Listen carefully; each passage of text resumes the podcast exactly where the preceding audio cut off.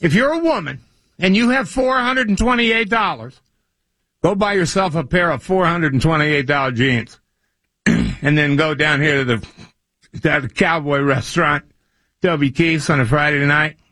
Plop those suckers up there on the stool and the wolves will come howling at your door, mama. I'm telling you, the more money you spend on clothes, the better you look. I wasn't really listening. I was just waiting to talk. You are what you wear, except for meat sauce.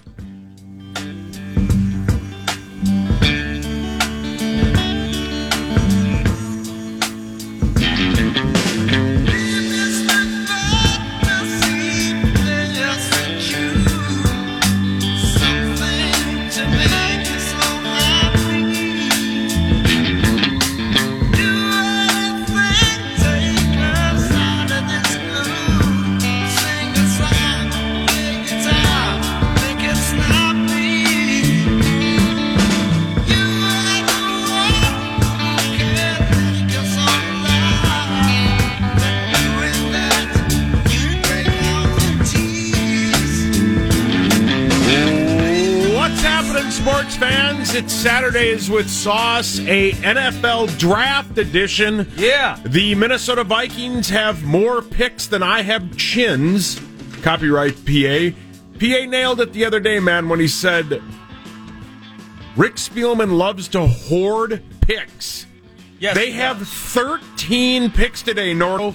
They have pick 11, 24, and 26 in the fourth round, 10, 24, 31 in the fifth round, 22, 24, 26 in the sixth round, and count them all, four in the seventh round. Yeah. Hmm. well, we got plenty of ammo, gentlemen.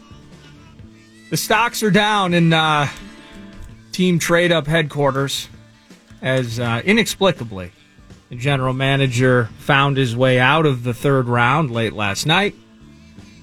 And here's where I'm here's where I'm split on things. First of all, it's draft day, and I'm excited. Well, yeah, and it's And as we were talking, beautiful out. um, I love you. Oh, thanks. And I'm glad we get to spend the next four hours with each other, including Brienne, by the way. Brienne behind the glass did a great job on that hour of best of related gap filling that was required between In the Zone and here where we are now. Good interview, Barrero and Gladney. We had general manager Rick Spielman on. It was cool. Uh, the thing, though, is when you listen to that Spielman interview, going into day two, Friday Feast with PA and Charch, the concept was we had traded back to acquire Jeff Gladney. yes. And the excitement associated with that was not only getting your guy, but getting capital that may be used to move up. And so we aren't in the uh, in the basement of Mr. Spielman's house. We don't know ultimately what the plan was, if trade ups and opportunities had uh, failed or just weren't agreed to. But I felt like there were some missed opportunities because I love each of our picks. And as you're joining us here this morning, of course, uh, 22nd overall on Thursday was wide receiver Justin Jefferson. Then you had pick 31, cornerback Jeff Gladney, a couple of guys that'll come in right away and hopefully make plays. Then last night with the 58th overall selection, you can podcast it. Uh, Ezra Cleveland, the tackle out of Boise State. He's Alexander Mattison's old teammate, so they're familiar with each other, and teammates again they are.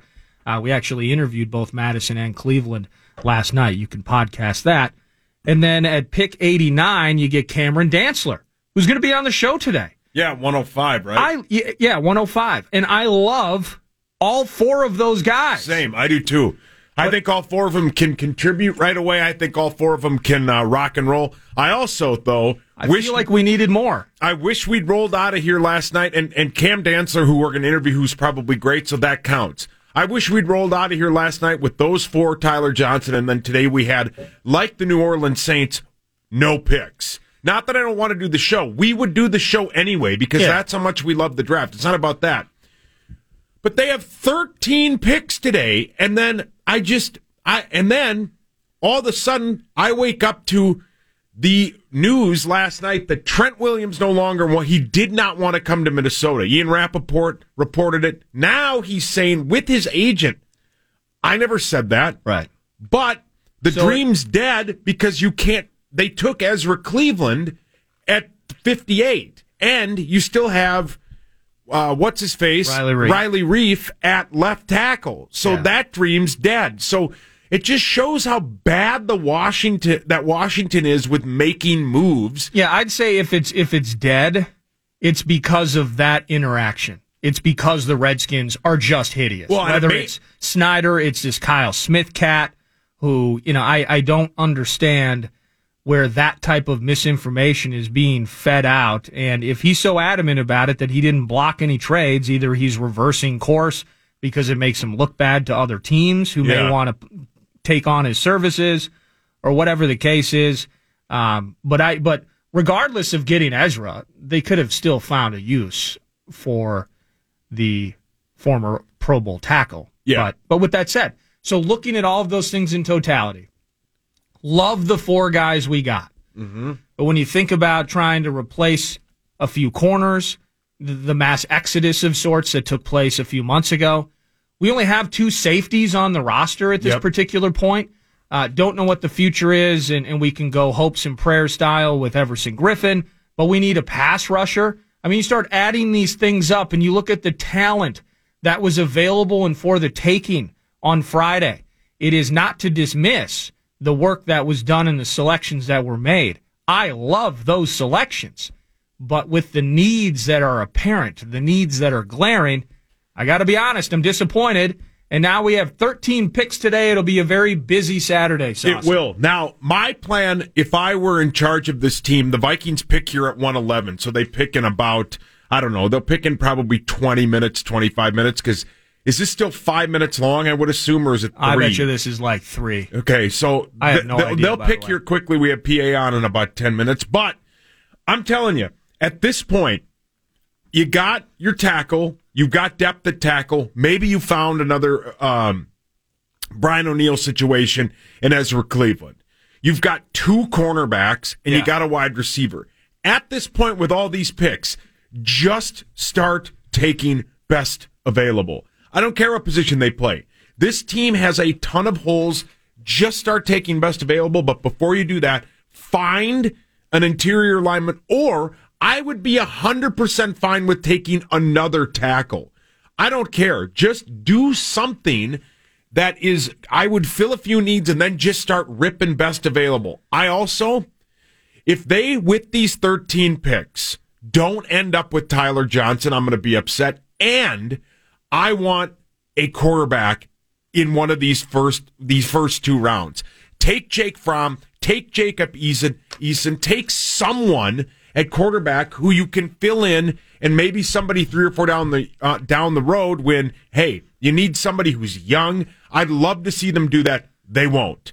But i want an i want an interior lineman with this first pick. Or do it do this. Why don't you get aggressive now because we're not going to we're not going to walk away with 17 players on this team No, it's it's ridiculous. And so I and I've heard this immediately after the draft, where the concept of acquiring the picks again was to move up and acquire talent that could produce in a weird offseason early and often.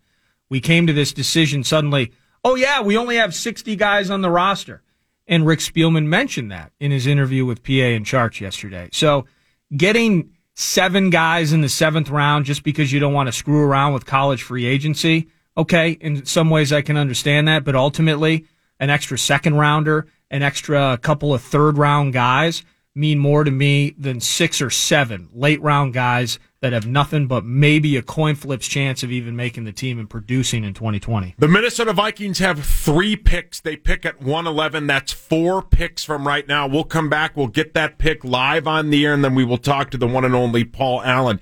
It's Saturdays with Sauce, NFL Draft 2020 edition, fourth, fifth, sixth, seventh round today. The Lions are now on the clock as they traded with Fan. Back. It's Saturdays with Sauce. It is a Dark Star production. In the uh, day three of the draft, things happen quickly. Trent Williams traded to the 49ers for a fifth round pick this year and a third round pick next year. How about that? And Ian Rapoport, who won't let it go. One big piece of this Had the Vikings done the deal with Trent Williams, he would have gotten an extension. He would have, yes. Would have. With the 49ers, no extension included.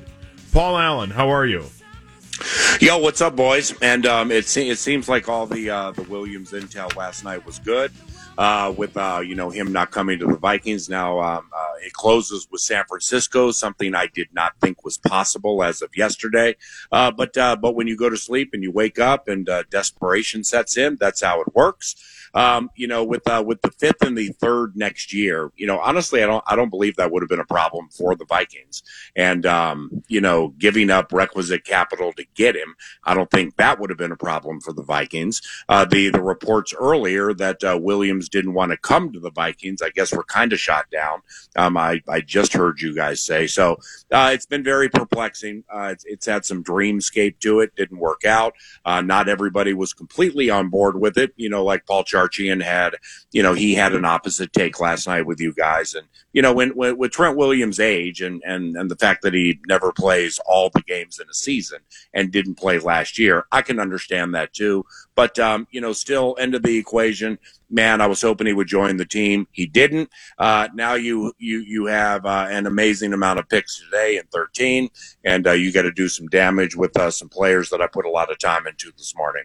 Hey, uh, hey, PA, you know, now that we do look forward with these 13 selections in day three, you know, immediately just top of head because it's, I'm fighting the urge just to be a rube right now and just be like, get Ben Bartch from St. John's, get Tyler Johnson from Minnesota, yep. Sky Carter in the house. Let's get Rodney Smith in the mix. Yeah, uh, you know, if it. Mike Boone doesn't cut it, all of those things. But ultimately, you know, gotta team trade up has, has gone from, you know, bonds and funding 401ks to, you know, stuff that uh, people play penny stocks in their spare time. So uh, with these 13 picks, just top of head, it's like, what do we, what do we got to handle today? Because I still see some holes in the covenant. Yeah, a couple of things here, Nordo. Uh, one, it is uh, abundantly clear to me uh, with rounds one, two, and three, the you know, arguably the three most important rounds, that making trades virtually is markedly more difficult than I think a lot of people thought it would be. I mean, think about it here. Say Sauce is Spielman, uh, you're George Paton, the right hand man, and I'm Zimmer. It's like coordinating the whole thing and then putting the money guy in and the scouts.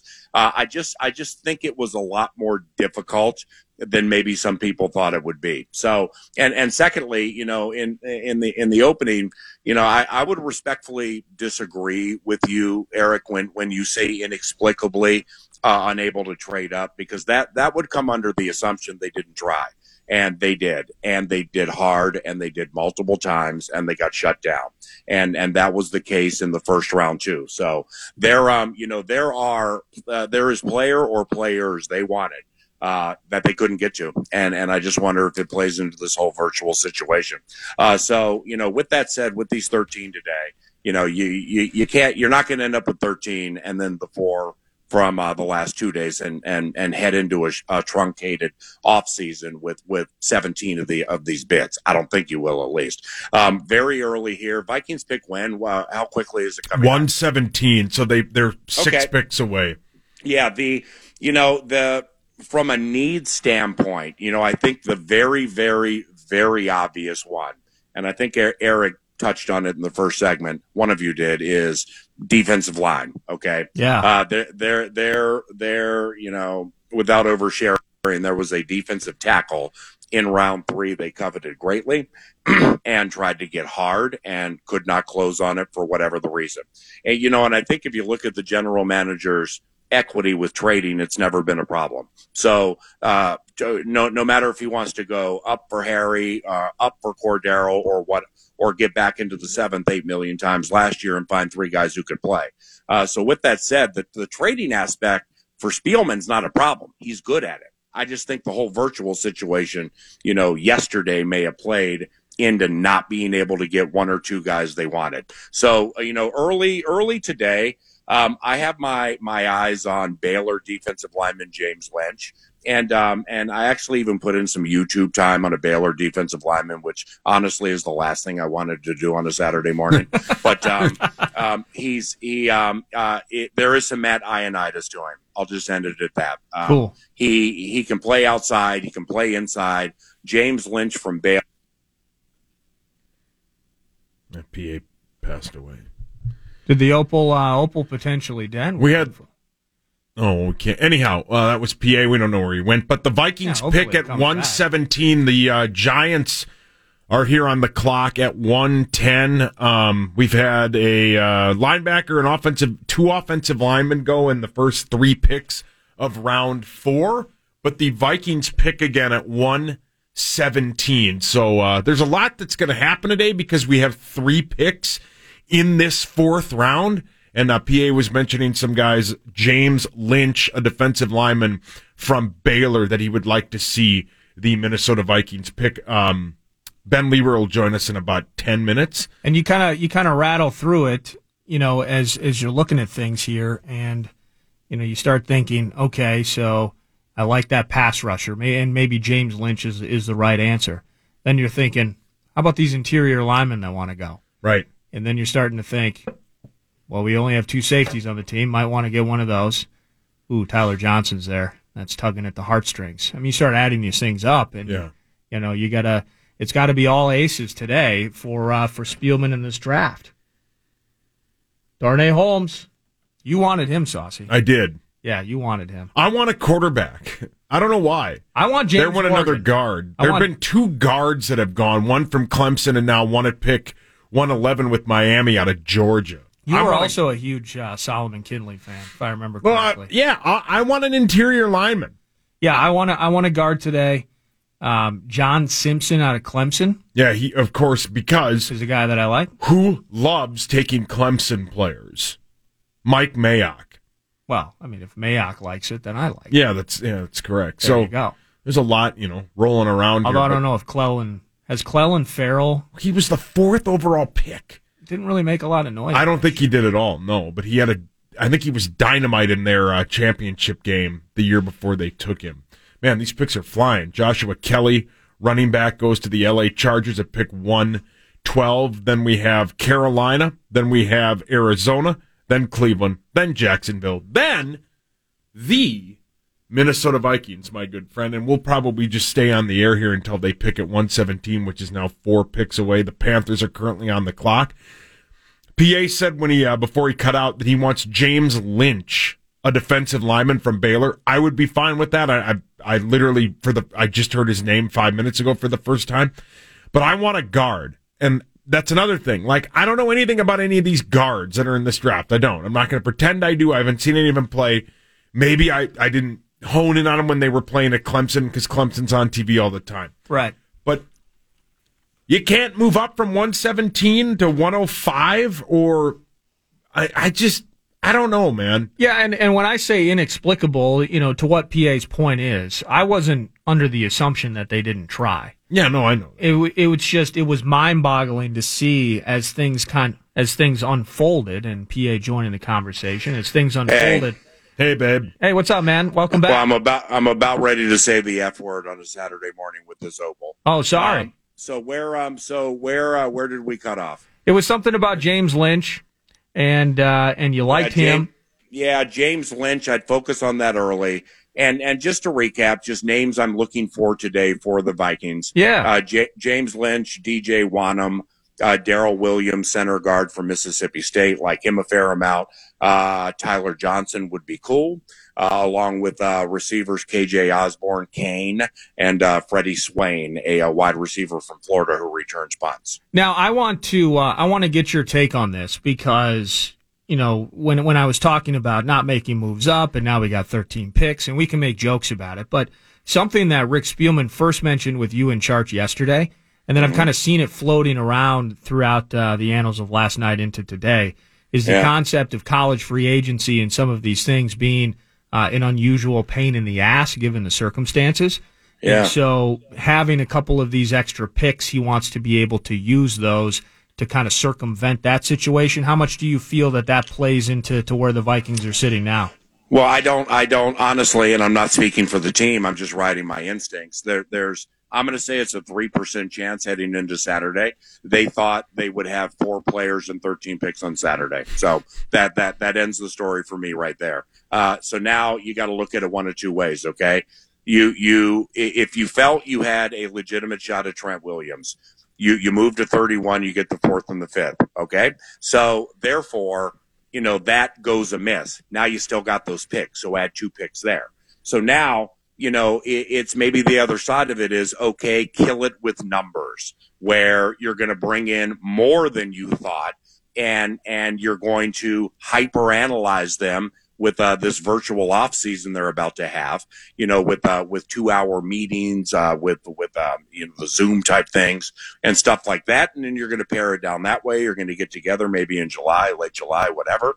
You're going to pare it down that way, and then you're going to head into uh, the regular season with your best guys. But but I, you know, it's the Trent Williams situation was was so you know, for me, who wanted him on the team for one or two years to give them legitimately the the, the best chance I felt they had to win in the playoffs and get closer to the Super Bowl. For that not to happen, for me personally, and it's my opinion, doesn't mean it's right. I think it sucks. And and then he goes to the Niners, you know, where I thought that whole thing was dead yesterday. Okay, that's cool, but an NFC team probably got better. So now, you know, you just really you got to find three, four, or five that you give a 40 to 50% chance of contributing in 2020 and you got to be right.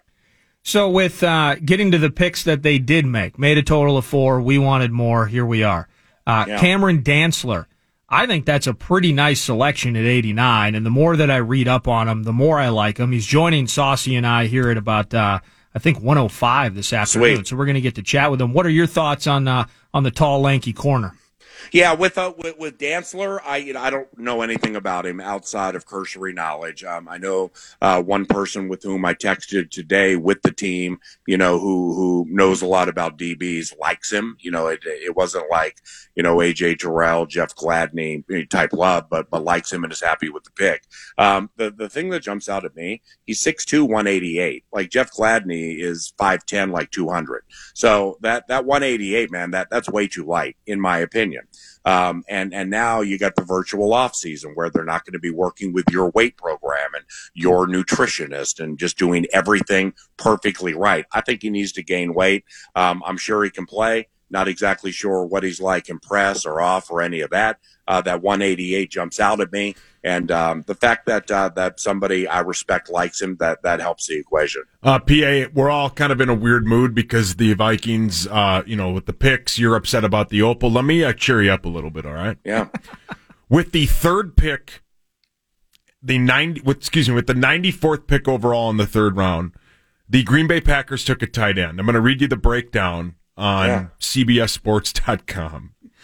He's a hardworking H-back type who had flashes of athleticism as a receiver, some blocking prowess, but nothing spectacular about his game.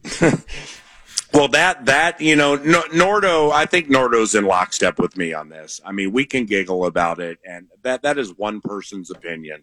Who I have no idea who it is it's not an opinion from Corey Chavis, yeah. and it's not an opinion from the inside of Negan. So until I get those, I don't, or I, I, I don't really, you know, it's fun to giggle at, you know. Now with with Green Bay with with that with that Jordan Love pick, you know, um, it's I'm I have a greater understanding now after putting some work into it yesterday as to why they did why they did it and I can't wait to share it on Monday. And I'm actually more on board with it now. Uh, than I was yesterday. Uh, love you. The Vikings are two picks away. We're going to have Leber on. We really appreciate it. If something uh, unbelievable happens, we'll try and get you back on. But I, I really appreciate you helping us out these past couple man, of days. Man. man, you guys are the absolute best. Like I uh, said on Twitter last night, I, I really enjoy the slow roll talker feel of a draft more so than here's Jedrick Wills and he does this. Here's Grant Delpit and he does this.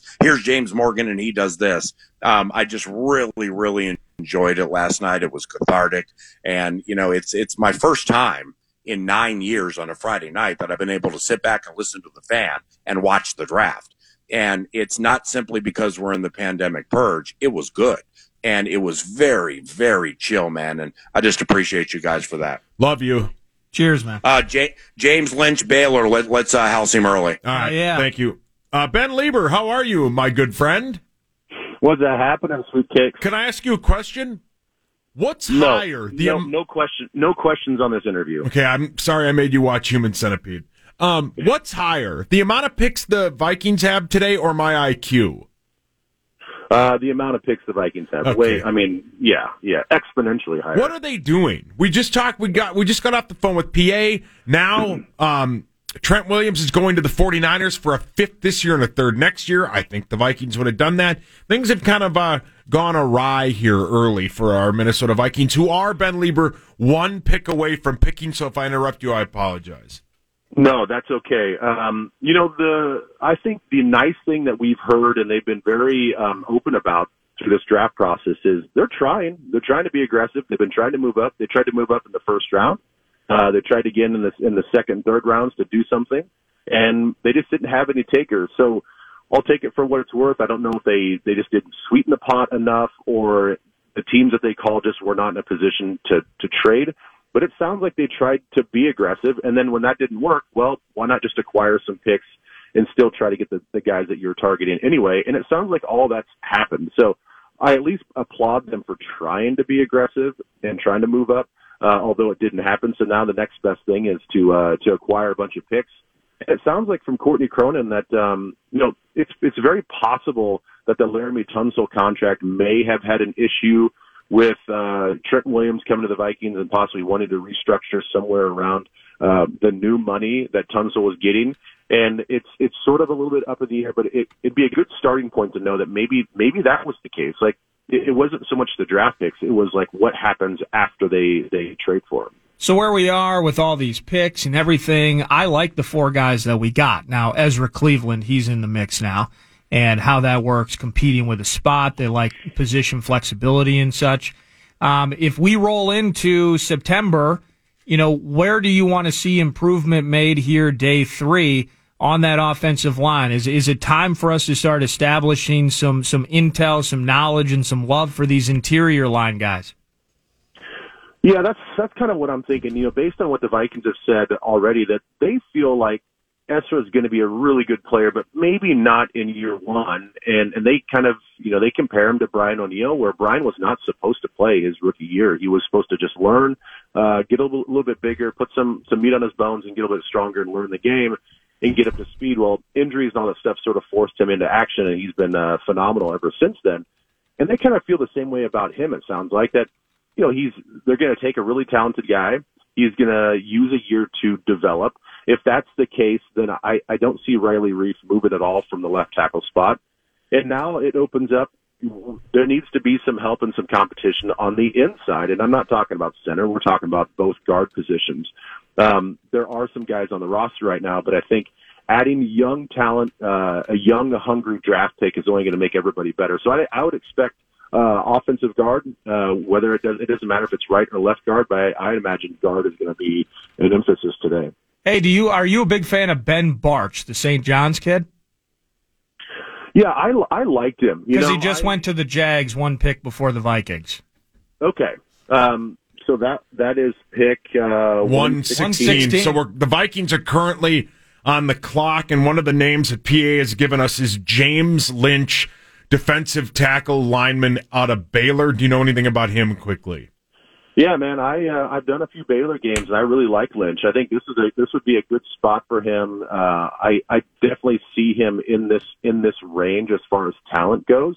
He's highly productive, man. I I, I have a I have a lot of uh, a lot of love for that program, knowing knowing what I know about how they practice, the things that are asked them defensively. Um, it's a tough program. You're you're getting a lot of hard nosed guys that are coming out of Baylor these days and that, that hasn't been the case. You know, when Art Briles was there, it was a little bit more of a, a little bit more of a patty cake program, you know, geared towards the offense. But but Matt Rhule and what he did there and took over, he instilled discipline, toughness, um, you know, the old school mentality. So the guys that really thrive in his system, I think, have a great football mental makeup. And and I think uh, you Lynch is one of these guys that you know he's not going to be super flashy with any one thing, but he's going to be hard nosed and he's going to give you a high motor, and he he could be a, a fun guy to have in purple. Uh, the Vikings pick not currently in. Who knows? Maybe they'll trade back again. We'll see. Uh, I hope not. Your heart Ben- can't take it. I, I, it- absolutely, you are correct.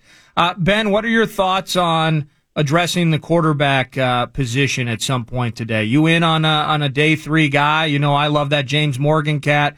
Uh, Jake Fromm is uh, the adorning love from uh, from Meat Sauce. Any any chance you think the team looks at a QB today? Yeah, I definitely think so. It sounds like early on, uh, maybe even like a month or two ago, uh, James Morgan was a guy that I heard the Vikings did like. Now, the thing is, uh, you know, Morgan is a bigger guy. Uh, you know, I don't want to say that he's Roethlisberger type, but he's a he's a big, statuesque quarterback. Has a little bit of athletic ability. Um, Ben, you're one gonna have- Here comes the Vikings pick. With the 117th selection, Nordo. The gentleman's name is DJ Wonnum out of South Carolina. Yeah, that's a He's name a PA gave end. us. So uh, they took a defensive end, DJ Wonnum, out of South Carolina. Ben, I, I, I hate to put you on the spot. You know anything about this gentleman? He's Not 6'5", Not at all, 258 pounds.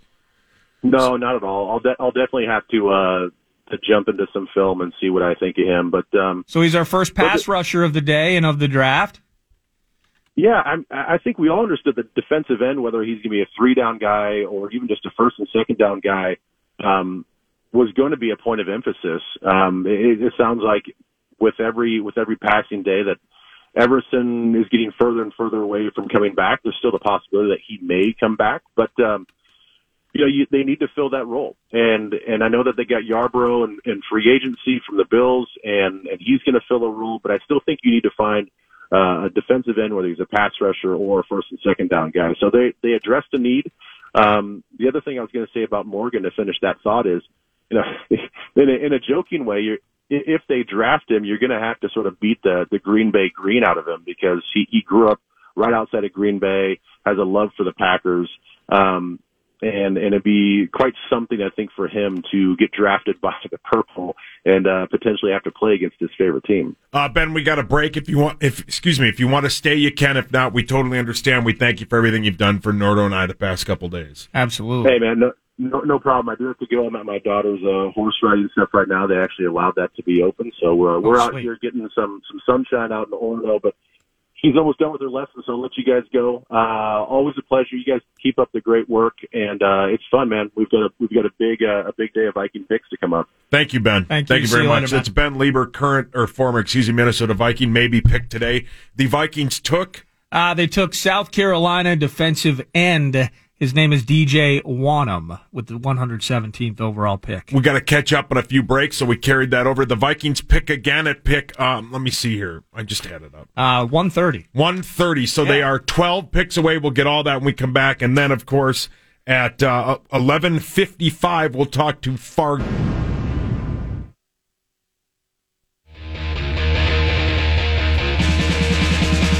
What's happening, sports fans? Welcome back. Quick segment here as we reset the picture and then we get to uh, Fargo Flash in about 12 minutes. Talk about how Antoine Winfield went 45th overall. Yeah. Tyler Johnson is yet to be taken. We are currently at pick 120, where the Minnesota Vikings pick again at pick 130 and then again at 132. Nordo, who did they take at 117 and who went the pick before? DJ Wonnum is your latest member of the Minnesota Vikings defensive end out of South Carolina. One pick before him with the local angle is uh, St. John's Ben Bartch, a tackle guard cat that uh, many had many awesome things to say about. So His highlights are currently on uh, ESPN from the Vi- the Vikings pick. Oh, sweet. Yeah, there's Wonnum right there. So they said on uh, you get Chavis, but here's what they said on CBS: tall, power, edge rusher with some stiffness around the corner. Lucky, a high motor, and explosive first step. Early for him because he doesn't play with many pass r- rush moves. I think they said the same thing about Danielle Hunter, not comparing, but just saying. yeah. But playing and learning from Danielle will pay huge dividends. Yeah, the the key to him from Chavis is you mentioned the high motor Man, is he's that quick. he doesn't stop, that he gets after it the first step and his snatch and pull maneuver to turn the corner No, is it's 11 elite. It's 11 a.m. Sorry about uh, that. This is a family show. Man, he blocked a field goal. No, the kid's uh, the kid's a player. I like. So, it. I mean, I don't know. This is the first time I've ever seen him. Good for him. I mean, Chavis. I'm gonna get some uh, HOF uh, intel from uh, from my guy and see what he says about him. Yeah, Chavis is is has him mixed in with three, four outside linebackers, and everybody is his twentieth ranked defensive end slash three, four outside linebacker, and there's about seventy of them here. So he's the type of guy that you would take early on in day three. The athleticism and some of these things are hopefully things that Andre Patterson is looking forward to working with. So yeah, there they go. So they've gone wide receiver, corner, offensive tackle, corner, and now defensive end with their first five picks. Yeah. They we are currently at 120. The Jets pick has been in for about an hour now. The Vikings pick at 130 and 132. When we come back, we'll talk to Fargo Flash about Antoine Winfield going 45th overall. And how about these Gophers, by the way? Like Rodney Smith might be drafted later today. Carter Coughlin, the EP kid, uh, one of our own. We're rooting for him. Uh, he could be drafted at some point today. And of course, we're all waiting for Tyler as well. So Who I would like at 130 or 132. yeah, and, and Flash, I mean, he's all, you know, how excited he is about the team in the first place, but then you're mixing in like a top I've never five heard how recruiting excited he class. is about the team. Uh, they're going to win every game. And, uh, and they almost did last year. and his favorite. He was right. Yeah, and his favorite team. So we'll is, get a bunch of unbiased Gopher opinions right after this. It's Saturdays with Sauce, a Dark Star production. on the west coast. I hear you moving real fine. You wear those shoes like a dove. Now split those shoes will go roaming in the night. But how Welcome back. What's happening, sports fans? It is NFL Draft Coverage 2020. We are Yeah. uh, deep. Oh yeah, into the fourth round at pick 122. Eric Nordquist. And I'm deep in the weeds of these Rube polls. KFAN 1003 on Twitter. You guys have been so good about interacting with us, not only from Thursday, but into last night and the rage quit and all of that. And we, Meat just, sauce. we just couldn't handle it anymore. We had to go home. I was after- we we turned in our pumpkins had you know our ball We had turned turned back into, into a pumpkin. pumpkins, Yeah, yes. whatever the bit is. Yeah. Uh, most recent one is the Vikings have 13 choices, now 12. We know that, waiting for uh, one of them to go off around pick 130. How many actual choices would you like to see them make? And that's that's a really gr- good question because the Well, idea. going to make all of them. Yeah, correct. The the idea from minute one was acquiring capital to move up. Coming into the draft, you knew they had 12. It's like, well, we don't want 12 guys. We want at least a handful of guys that can play early and often. Well, more than 55% would say between five and eight selections today. That's what they'd like. So out of the 13 picks, five to eight actual players trade up a lot. And uh, I must tell you, you Rubes are brilliant. We're on the same page. Pass rush, interior O line, a wide receiver, maybe a QB from Florida International. Who knows? But I, I wonder where these uh, these Gophers are going to go today, Saucy. We just had a quarterback taken. The Colts took Washington quarterback Jacob Eason, who Whoa! moved to Washington because Your guy. Jake Fromm beat him out in Georgia. We go to Justin Konzemius, the Fargo Flash. Justin, how excited were you when Tampa, with the 45th overall pick, took Antoine Winfield Jr.? I don't think I was as excited as he was. I mean, I'm sure he was pretty nervous. He came in. I think Mel had him 24 best overall draft uh, potential pick. Goes to slips. You know, once you get to the second day, I'm sure you're bummed out that you weren't per- picked the first day, and then to see all the safeties get picked and he got passed up right when that second round started. So, um, but you know, a month ago we'd probably say, uh, Tampa, you know, whatever. But man, now, I mean, that's the place to be. Yeah, Well, correct. Now with uh, with Antoine, I mean, I, I'm not uh, I'm not breaking news here, but it feels like for me when I look at this kid and, and getting to watch his dad play, the only thing that anybody could ever say about him that would be a negative is just needs to stay healthy, right? I mean, his versatility, the athleticism, all of that's there. Just stay on the field, and you're a 12 year player in this league, right? Yeah, and his dad was durable, and so that's uh he had a couple freak accidents that you know kept him out of entire seasons, and so I, I'm assuming when you have to put a huge investment into a player, that becomes a major concern. You know, I, again, because I think some people try to connect his size with the way he plays with the durability, but when you go and, and look at the injuries that he had, they're very, very unique injuries that actually didn't have anything to do with the way he played. He just happened to have a move wrong on a foot, and all of a sudden he's out for the rest of the year. So I, I think his durability really isn't a huge question, and obviously Tampa Bay thinks the same. So I think they, you know, candidly, I think they got a bit of a steal. Absolutely. Now with with Antoine, one more on Antoine, 45th overall to the Bucks yesterday. There's a, a few more names I want to get to as well, but with, with Antoine, you know, without I, I know that you haven't studied Tampa Bay Bucks defensive all 22 for the last three days straight, so I'm not you know talking about the Bucks specifically, but in terms of using Antoine, what kind of player in terms of you know the different things that that he can do? Is he playing center field in that safety spot? Can he come up and play the big nickel? We know we've saw we saw him uh, run over people in the punt return game. What what kind of different ways do you think that the Bucks are going to be able to to work Antoine into the mix? Well, I think that I think first you're going to see a kid that plays a ton on special teams, and then you have a guy that can play free safety, strong safety, nickel, and and in the dime packages, and he can play that dime package like a like a almost like a linebacker type of player. So he probably can't play cover corner, but you know he has at times in his careers when they needed him to. Um, so he's got unique. He's very unique in the fact that he can cover um, as a safety. A lot of safeties can't go man to man the way he can, and uh, and like his dad too. The thing that you know I think a lot of a lot of defensive backs find a weakness. Uh, he's a tremendous tackler. He's a actually he's a he's a major tackler.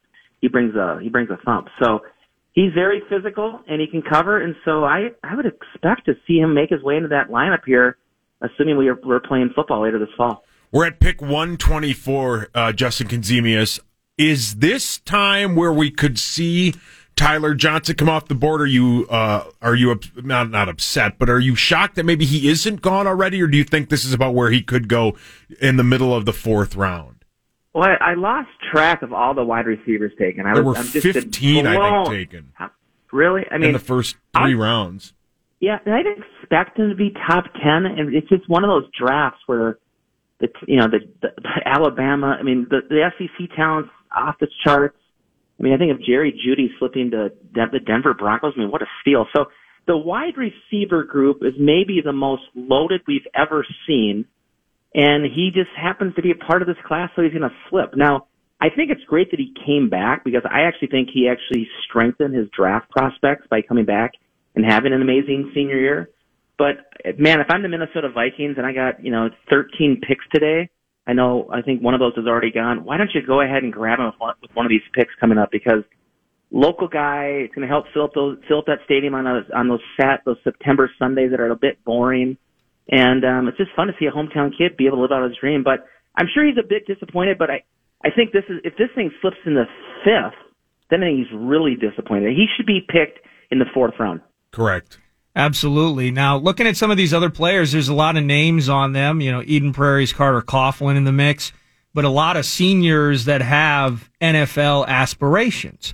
So whether it's Thomas Barber, it's Kamal Martin, you know, the walk on that became a Yeah. thing and Sam Renner. I mean, you know, if it's, it's tough to predict, but when you look at this class of guys that were outgoing seniors and, you know, those that have been working out and, and maybe dreaming of this opportunity, uh, any guys that you, you still anticipate being on teams' minds or should be on teams' minds as they continue through day three?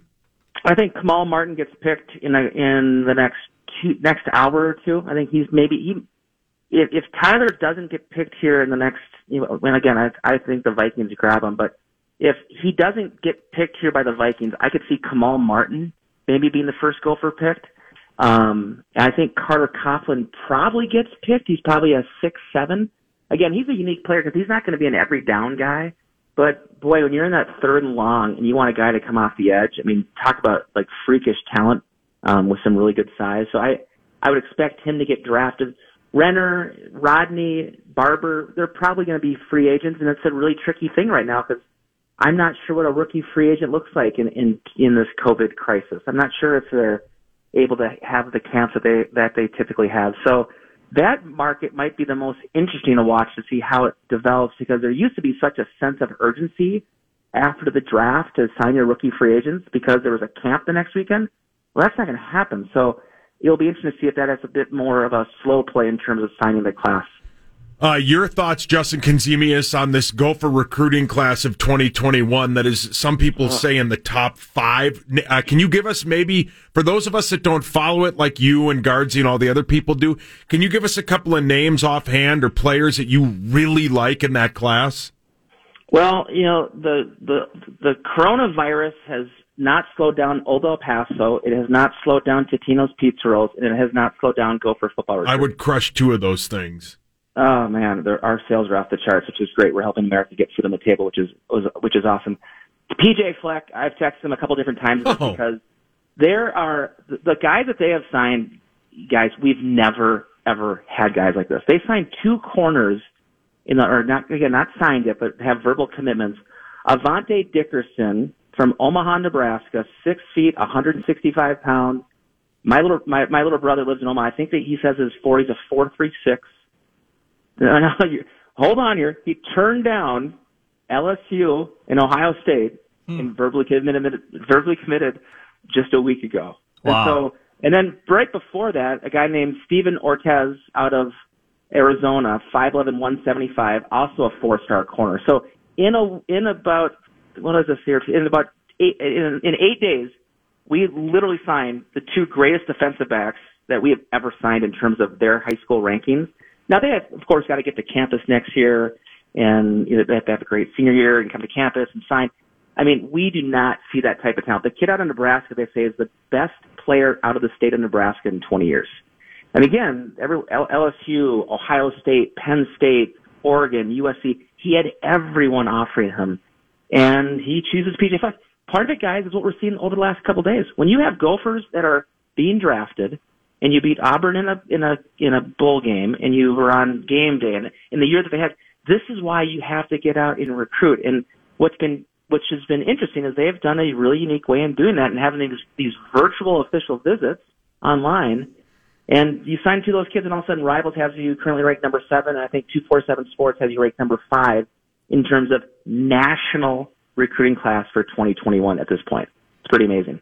Hey, my last one for you, and it's gut vibe. It's not like you're talking with uh, Kevin Warren, commissioner of the Big Ten, or how NCAA are handle things. But clearly, a lot of sports fans, as the draft comes to a conclusion today, they're thinking to themselves, "Now what?" And eventually, sports are going to start playing again. Your gut vibe on on how quickly things try to return to normalcy in college football, where we've we've heard guys coming out with crazy ideas like, "Hey, we're going to start the season in the freaking winter." Um, you anticipate uh, the schedule trying to get on track somewhere late August into September? Well, here's the tricky thing, and I saw a Lincoln Riley interview this morning on ESPN. And I, you know, I, I really didn't think of it this way, but the advanced planning that's necessary means you probably need to make a call on college football no later than July 1st. Now, now again, that's assuming the regular schedule of getting kids into camp, you know, mid-August and kicking off Labor Day weekend. And I think that's awfully early. I mean, that's that's just a couple months away, and we're 41 days into COVID 19 according to my tracker. And so I, I, I, if you had me to put a percentage on if we're playing college football in the fall, I would say it's at about a 25% chance. And that's super, super disappointing to me. Um, and again, they all kind of play together. If you look at that week of March, I think it was March 12th, and this all fall, fell apart. You know, the NBA cancels on a Wednesday. The Big Ten tournament cancels on a Thursday. Everyone starts canceling Friday. I, I, I literally, I'd flown down to watch spring training with Kate on Thursday. We land at noon, and at four o'clock, spring training's pulled for the remainder of the of the spring training season. Holy So cats. that whole time, that whole couple days, everyone follows each other. And so until you start getting Major League Baseball back and the NBA season back, I don't know how, I don't know how you kick off and try to kick off a new season. Now, on the flip side of it, I talked to my little brother this morning in, in, in Omaha. Restaurants are opening back up in Omaha, Omaha, Nebraska. You know, Fargo had restaurants open up this week. So there's parts of the country that are at different points in terms of how they're managing this. But the way our governor's managing it, I I would think would be very cautious to have people in locker rooms and have fans entering stadiums. And I just I hope it can move faster than I think, guys. But right now, I I think it's got a again about a 25% chance of happening, and that affects high school, pro, tons of players, coaches.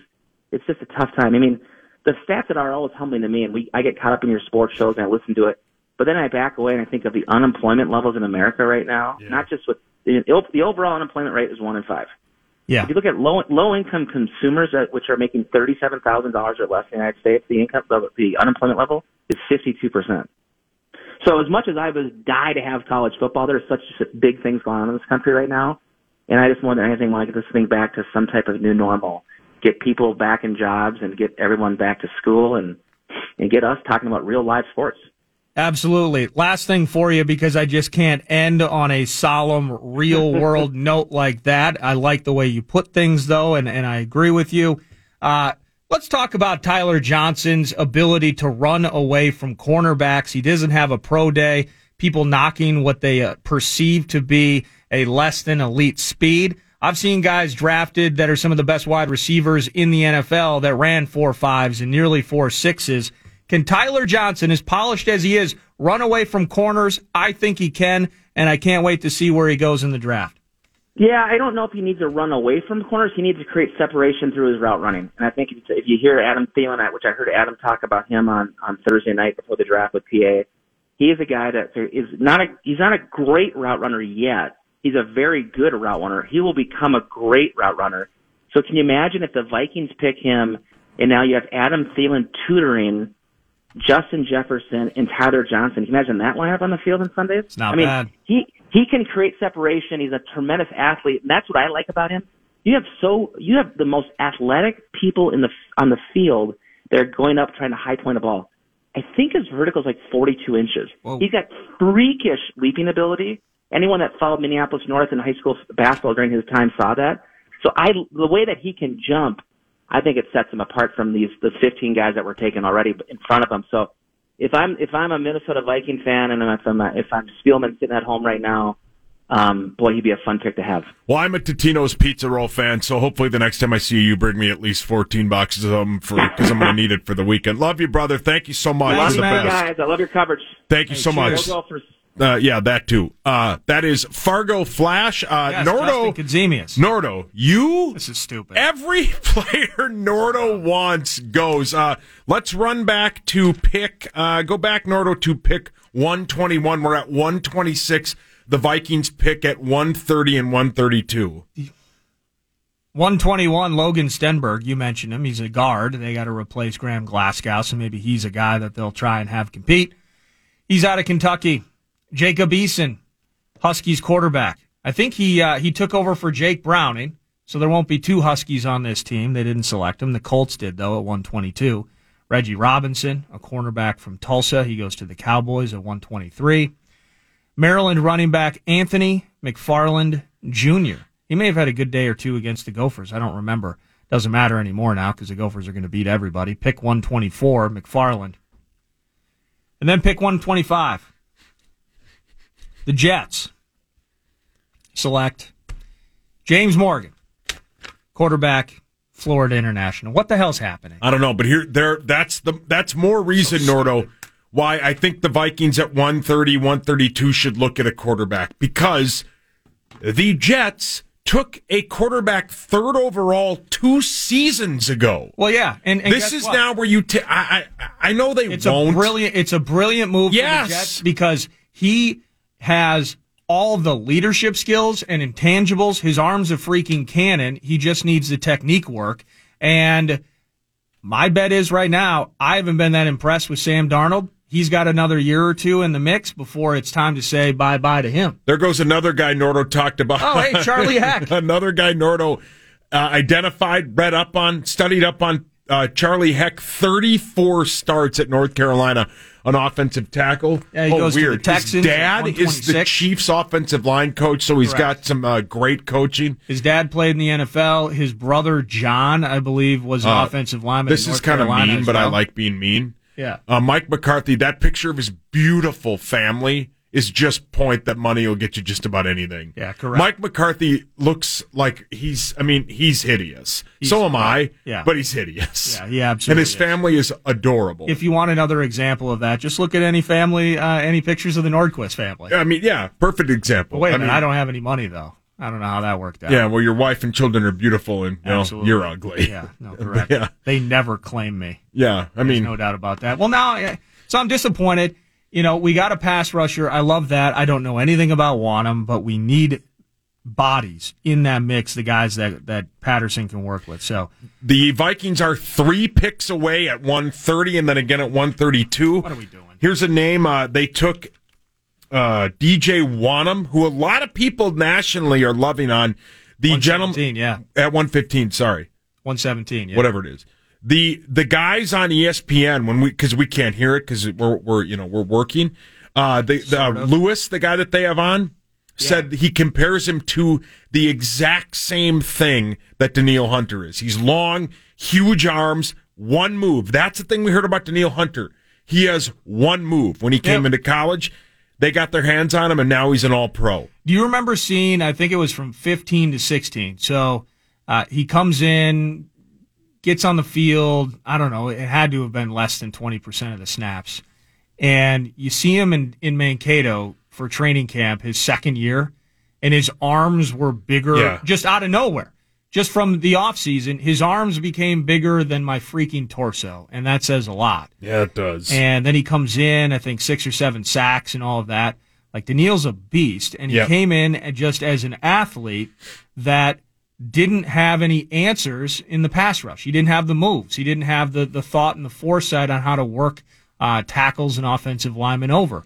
Now he murders everybody. Everyone. So if DJ Wonnum, who, you know, if we're just looking at stats and just being cliched about it, similar body type, and he's got the explosion uh, off the line, maybe that's uh, maybe that's where we're at. So Patterson's ability to develop these guys, find these guys, you know, I thought, you know, if you look back at it here, just for reference, as we wait, the Vikings. The we at? Eagles just took K'Von Wallace, a safety out of Clemson, Well, at 127. Vikings so, only have two safeties Yeah. on the entire right, roster. the Bills, the Jets, and then the Vikings. So the Vikings are two picks away. The Bills are currently on the clock. so day three picks for the Vikings a year ago. Yeah, Uh, Dru Samia, kind of a red should be year. should be the starting right guard. He should compete for for that starting job. Cam Smith, in my opinion, the linebacker out of USC took him in the fifth round. Um, I think he was practice squad, wasn't impressive. Correct. Armon Watts, the sixth rounder out of Arkansas, he actually was getting on the field. Didn't he make a big play in the Saints game? I believe so. Yeah, So he's a kid that was day three, picked 190 overall, that found his way into the mix, and he's a pretty good player, uh, big motor, and uh, he's an aggressive player. Then there was Marcus Epps, safety uh, out of Wyoming. I think he was plucked off the practice squad by the Eagles. Then in the sixth round, Oli Udoh may have a chance to compete, or he's in a backup role. Kris Boyd will be rotating at corner. yeah, Dillon Mitchell then now that we're in the seventh. So, you know, and Olabisi, obviously. so th- this is where my frustration about the team moving up and not being more aggressive or not, I guess I shouldn't say being more aggressive, being more successful in their moves uh, on day two. You know, that's real. That's not going away. I think we needed guys that could compete early and often. But to the credit of, of the Vikings, I mean, their ability to find guys that work and have NFL talent on day three, that is also real. So they deserve credit for that. Now, when you're talking about Dillon Mitchell, who was practice squad, you know, he he needed a year of seasoning. Maybe he'll be better this year at the wide receiver spot. Bisi Johnson came in and performed early on and kind of tailed off at the end. We got our long snapper. Kris Boyd was needed and he stood up to the challenge. I mean, the Vikings are good at finding guys. I mean, from a scouting department standpoint and those things, they're great at what they do. I'm just hoping that some of these guys we're seeing today, whether it's Wonnum and whoever our next selections are, that these are guys that can fill out part of this 53 man roster and do something productive. I'd pick. You got they got two picks here, at 130 and then 132. One of these has got to be Tyler Johnson. Yeah, if that's if that's the way they're going, I mean, you know, picking Justin Jefferson eliminates a lot of that urgency. But yeah, but But yeah. I think still, unless, you know, depending, we don't know how the team feels about year two of Bisi. Again, I just mentioned Dillon Mitchell. Chad Beebe is, he can be good, I think, and productive, except oh, he can't stay on the field. He's- Yeah. He's, always hurt. So, he's dynamite in the know, fourth quarter of preseason games. tough stretches for him uh, in the regular season, however. So how they view that position and trying to get better at it, I would love Tyler Johnson. This is, you know, something we've talked about during our Facebook live bits. I anticipated, you know, early on in day three, there being guys that should have went on Friday but didn't for various circumstances. I think Tyler's one of those guys, not just because of how deep the class is. And there's Gabriel Davis. Uh, he might be, is he one of the first wide receivers to go today? Uh, he might be. Yeah, I think so. Yeah, I think he might be. Did he just go to the Bills? yeah, he did. Yeah, that's the first day four, uh, day three wide receiver off the board here. So it is not Tyler Johnson still available. So we're uh, one pick away as the Jets pick for the second time They'll probably take Tyler, In- just like they but- took James Morgan. in four picks. Yeah. maybe. Yeah. Well, yeah, there he is.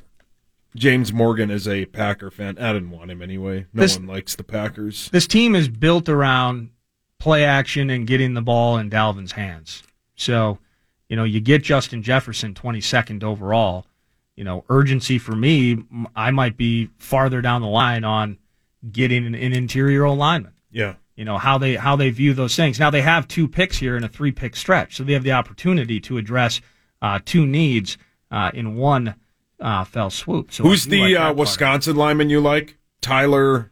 I just call him badass because I don't know how to pronounce his name, and I've never taken just the thirty seconds that it would take to go online. Biadasz? Yes, that would be the guy. Uh, new Rube poll up, by the way, that you can participate in. Sweet. Where do we find that? It's KFAN 1003 on Twitter. The Vikes have two picks coming up. Which position must, in all caps, they take with one of the two? Leading the way right now, people are feeling your vibe, feeling the Tyler Johnson vibe. Wide receiver with 42% of the vote after that. A little bit of my vibe with the interior lineman. How about they take one of each? Yeah. How about a 30 and they take an O lineman and they take Tyler Johnson? How about that? Remember these next two yesterday when I nailed the Cam Dantzler pick? Well, yeah, because you're plugged in. Uh, in 45 minutes, we're talking to him, Absolutely. which will be great. So we're waiting here as the Oh. Vikings are one pick away as the Jets are on the. Uh, check this out. We got a special guest for Dantzler as well that'll be joining during that conversation. that is May or may not be another member of the Minnesota Vikings. Sweet. So that's going to be an absolute blast of a segment. Get to know the tall corner, and uh, one of his new teammates is going to call in. They were bros, I believe, down in the New Orleans area growing up. So all these connections, whether it's former Boise Man, State did- teammates, it's a couple of obviously your guy Orleans James kids. Morgan didn't get the social distancing bit. Oh, kiss them all. There's like 70 people at his house. Shocking it's in Green Bay. I don't think they have the internet there, so I don't think they know what's currently going on in Green Bay. Yeah, they look like you know entry level DSL it or that. Yeah. It was a little Which pixelated. it helped you and I. We, we, we'd use it. but uh, here we are at one pick at pick, excuse me, 129 with the Jets. The Vikings are slated to pick 130 and then again at 132, so they could maybe get uh, a couple of great picks. And then because of all the trades they made after pick 132, they don't pick again to 159 and then 169. So they also have three picks in the fifth round, three in the sixth round, and four in the seventh round. But let's see what they do here when they pick again here. They'll go uh Amick Robin Robertson, a cornerback out of Louisiana Tech. Yeah. That's my guess. Okay. So I They're going to take a third corner. maybe. Have they already taken two other ones? Corner. Yeah. Yeah. They The Jets have? Oh, oh, I thought you meant. Oh, sorry. I thought you meant the Vikings. No. I'm half listening to you. I I, I understand that. Yeah. I thought you meant the Vikings. I apologize. no. So yeah. It's going to be wide receiver or O lineman, I think. Yeah. For the Vikings here. And if it's a wide receiver, it's got to be Tyler. it should be. Yeah. Why not? So yeah. The, the Uh, weird by part the about way, yeah, go ahead. I just I just want to reset the the lineup for today. By the way, Yeah, go ahead. because uh, we'll have Ron Johnson. We'll talk about these wide receivers, and maybe Tyler will be one of them. Uh, Ron Johnson's going to join us around 2.15 p.m. today. Uh, we'll check in again with Charch for all his thoughts on the offensive uh, related positions and the team in general. He's a big Dantzler fan. He loves his cover corner ability. Charch does. If they don't He take an off, 135. i- if they don't trade up between now and we have Charge on, it's going to be like having Linda Blair on pre-exorcism. And then in about in about 15 minutes here, uh, we're going to chat with Bercich and maybe get Bercich's thoughts. Oh, I can't. Yeah, Bercich. Yeah, he'll be great. The. Jets pick is in, and it is Nordo. It is Cameron Clark, tackle Charlotte. All right, the Vikings are officially on the Here we go. at pick 130. They pick again two picks after that. When we get those two picks, we'll go to them, and then, of course, we'll break and come back. But they have 130 and then 132. It's always fun to see their name up there on the TV when they uh, have this pick. But they took, uh, earlier in the round, Nordo, they took defensive end DJ Wonnum. Yeah, to South Carolina. So we'll see what that gets. A lot of people nationally are kind of digging that pick, but uh, they got some. They got themselves a defensive lineman. So uh, here we go. The Vikings are currently on the clock at pick one thirty. I hope they go wide receiver, but they got you know they got other needs. I get that, but I hope one of these next two picks, one thirty and one thirty two, are uh, offensive linemen. So we'll get the the reaction quickly. We'll get pick 130. We'll break, come back, and then we'll get to pick 132. So as soon as this goes off, we'll tell you who it is. We'll break and come back and get you all the information we need on these uh, brand new Minnesota Vikings. But the uh, they're currently on the clock, and they've taken a wide receiver, a corner, an offensive tackle, another corner, and then of course earlier today they took a defensive end, DJ Wonnum, out of South Carolina. But of course, as Mel said, their needs are defensive tackle. And Nordo, the pick is in for the Minnesota Vikings. Here we go. I want Jake Fromm. You want Jake Fromm. I want Jake Fromm. So at this point, who talking cares? about Tyler Johnson, now you want Jake Fromm. well, yeah, and get Tyler at one thirty. Get just Tyler one thirty. heel turned. Yeah, that's what I. Yeah, that's yeah, welcome to my life. Uh, I think Jake Fromm personally might be Ponder 2.0. That's so fine. I'm, I'm not Here we go, interested Nordo. in that. Tyler or yeah, pull it up. Are they going to it? No, P- James- guy PA said James Lynch. Defensive tackle out of Baylor, There we go. 2019. and it just seems like things kept getting No, in his not way. it. Okay, we're we're out. Yeah, the Vikings are taking James Lynch, defensive tackle. They pick again at 132. We'll come back right after this. The Vikings just selected at 130 James Lynch, who was the 2019 Big 12 Defensive Player of the Year, 13 and a half sacks last year. A Draft. It was a slow day, and the sun was beating on the soldiers' backs. Welcome back. It's uh, NFL Draft Coverage 2020, fourth round coverage. We're so far the Minnesota Vikings have had three picks and they've made all three of them. 117. They took DJ Wonnum, a, a defensive end from South Carolina. Then they came back at pick 130.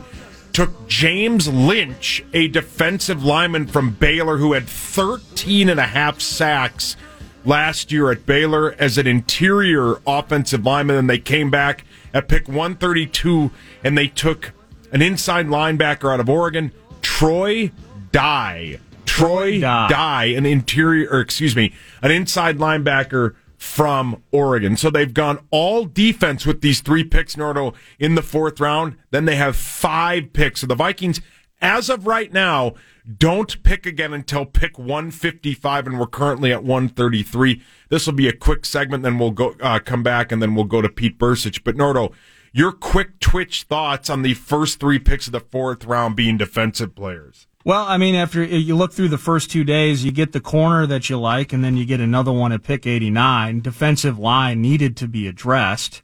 And so, very happy that they did that with Wonnum and Lynch.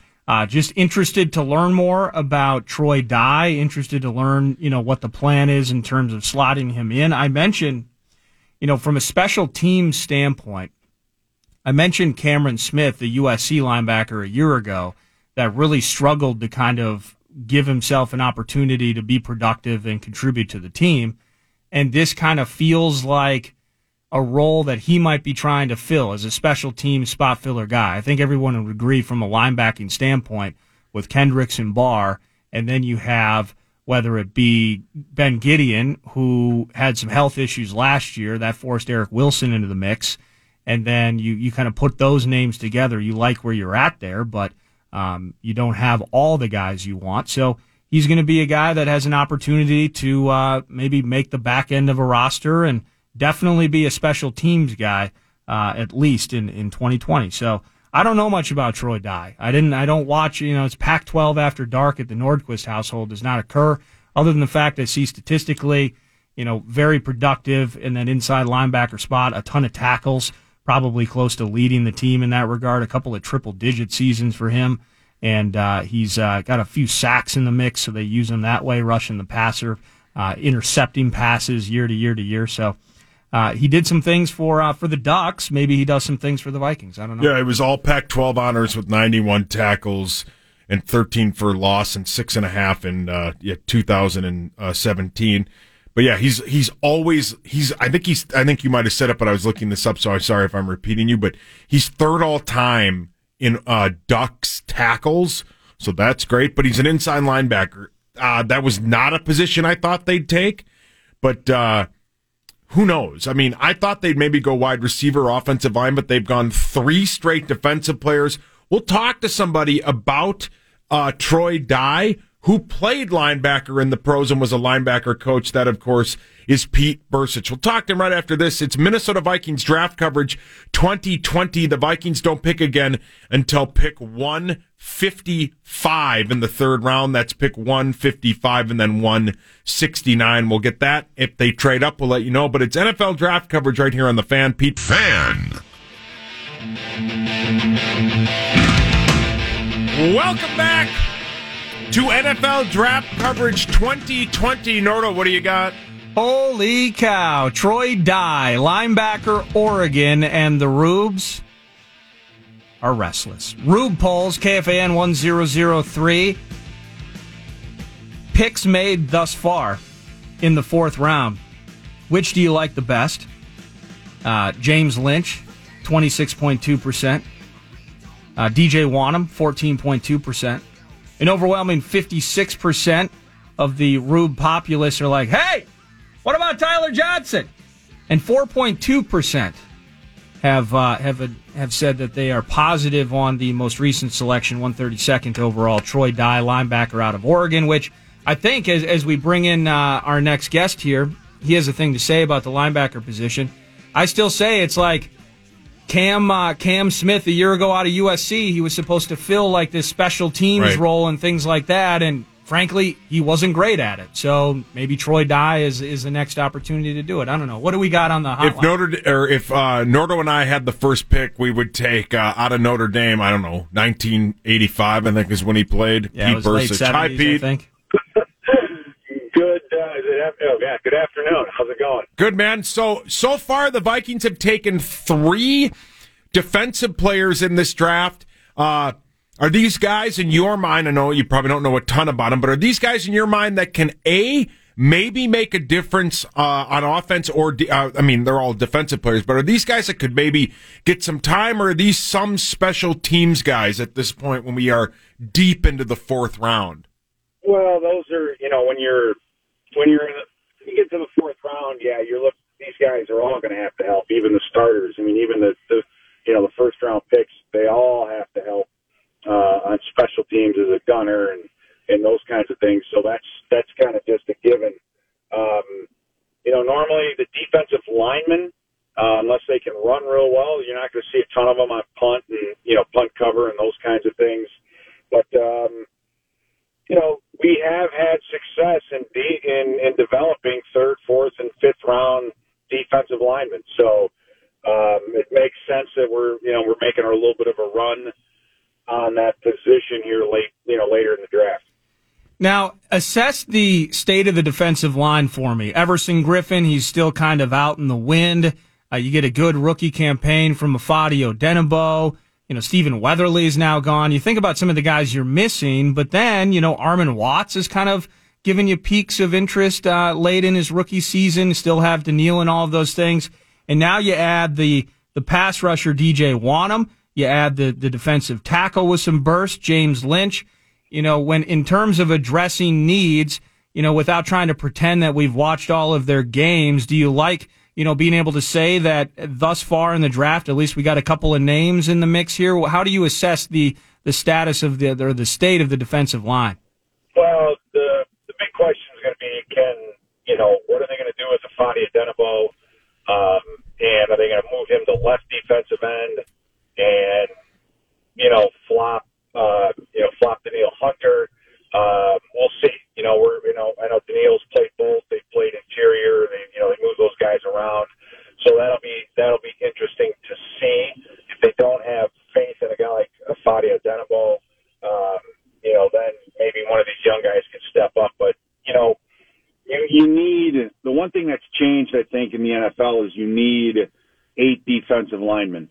Um, if we saw and learned something against the 49ers, the 49ers had uh, four, they had eight defensive linemen, but they could all run. And that speed that they had on defense was, was absolute, was amazing. So, uh, if you need, you need to get eight guys and the key is to have backups, um, where you can put them in and feel comfortable putting them in at any time. And you're not going to see, you know, a huge fall off. But like I said, our track record in developing defensive linemen has been much better than our track record at developing offensive linemen. I mean, you know, beyond we we don't have anyone that's on the offensive line that's a fourth round pick or later that we've drafted in how long that's uh, you know stepped up and been a starter. I mean, I think that's the issue, and hopefully that has been uh, you know with the coaching staff moves and those things, we'll start seeing some of these later round offensive linemen, uh, free agent offensive linemen, guys like that that'll you know step up. I mean, we back in the day, we had the Chris Liwienski's of the world, Adam Goldbergs of the world. I mean, we had, you know, we had all kinds of guys, Dave Dixon's of the world. You know, we had, we, we always had one, maybe two offensive linemen. Uh, I go back to 98. I mean, you had, you know, Steussie a first round pick. You had Randall McDaniel, the best guard probably to ever play the game. Jeff Christy was a practice squad guy that they plucked up from the Cardinals. Dave Dixon, was a practice squad guy that they picked up from uh, Dallas. So you have to have one or two guys at all these different big position groups that you develop, and hopefully we'll find uh, you know a body or two or have a guy surprise us um, this you know this fall. Uh, sorry, they're currently showing uh, highlights of James Lynch, who they took the defensive tackle out of Baylor, who had a ton of sacks last year. And I know, you know, whatever, it's a fourth round guy, but they're showing him make really good plays. I get their highlights against high end talent like Georgia. He sacked uh, the the quarterback out of Oklahoma, so it's not like he's dominating bad you know teams, but it is what it is. But it looks it's good to see. Yeah, and and you know, and Andre Patterson will know knows what he wants, and I think that's when you when you when you sit down and you look at teams like Cleveland, um, even teams like Cincinnati, um, that have just struggled year after year after year. It's not because they don't, you know, it's not because they don't have talent. They just don't. They're not all on the same page from a personnel and a coaching standpoint because every defense is different. You know, every offense is different. You have a different style. From what we understand, we we don't need a 350 pound guard because we need guys up front who are mobile. So in that case, you get the kid who was a tight end, maybe he's freshman sophomore year, and then you you beefed them up and, and made them a lineman. You know, you need 300 pound athletic guys up front. And on the defensive line, Patterson, I mean, we, we, you look at Danielle Hunter, he's arguably the, one of the best, if not the best pass rushers in the NFL. He was a third round pick, you know, but he worked hard and he developed himself. So it's going to take some time because all these guys that you draft in the third and fourth round are going to have what they call holes in them, meaning they're not big enough yet. They're not strong enough yet. Uh, you know, there's certain things, but it's the work ethic that is what matters. And if these guys, because this is just a stage in their career, that's the, that's the big thing, um, that, I, or, you know, the advice that I would give to anyone is that when you get drafted, it's not the end. So many guys look at it and say, I got drafted in the first round and that was my goal. That's what I want. And no, this is just the beginning. And if you look at it that way, it sets the table for a mindset that you have to get better every single day. And the guys that understand that and do that and accept it and embrace it are the ones that will continue to succeed. So, uh, you know, ironically, the at this stage of the game and from after once you get drafted and move on, work ethic is what separates work ethic and toughness is what separates these guys because physically they're all very, very close. Yeah, you have your genetic freaks and, you know, certain guys here and there, but for the most part, I mean, these guys, uh, you know, you, you, they need to work and figure that out to get better.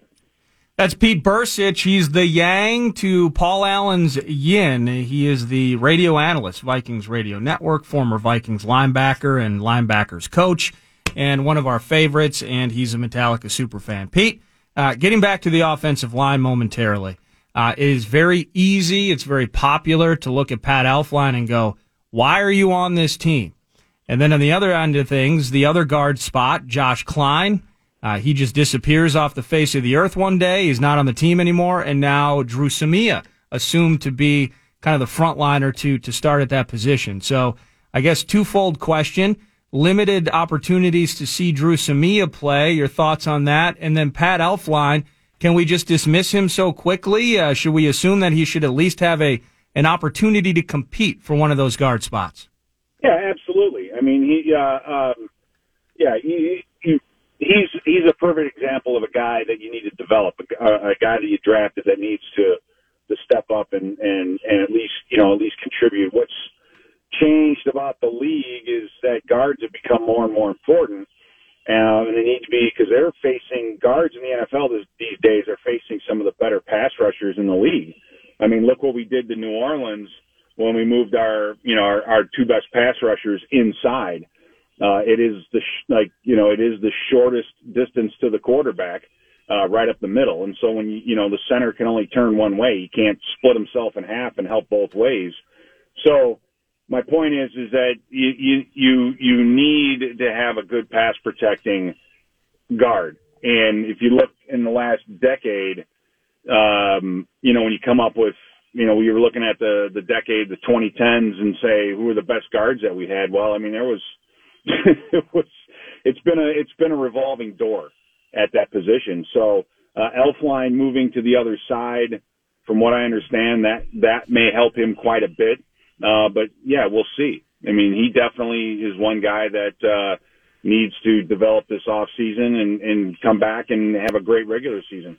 Uh, Pete, I like what you said, Pete Bercich, a couple of seconds ago when you said some of these guys think that this is the end, that they do all this work. But as you know, as somebody who was picked uh, picked late, there are a lot of guys that make teams and make careers out of out being fourth, fifth, sixth round picks that just outwork the first and second round and third round pick guys because they know that the mission isn't over. You're absolutely right. I mean, you know, for for anyone on the team, unless you are a starter and you're very well paid, um, the draft sucks. You know, because you're just sitting there wondering if they're going to be picking guys to replace you. You know what I mean? And, and you go through that every single year.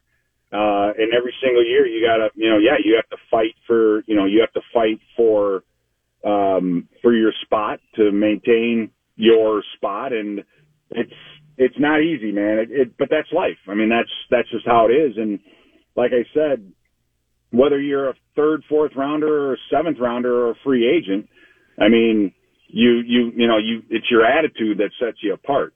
And these younger guys or these later round picks, the only other thing that they're not going to get um, are the chances. I mean, Laquan Treadwell had a million chances to prove what he could do they would not give the, you know that many chances to an old BC Johnson, right? If if BC Johnson messed up the first two three times he got in the game, you know, goodbye.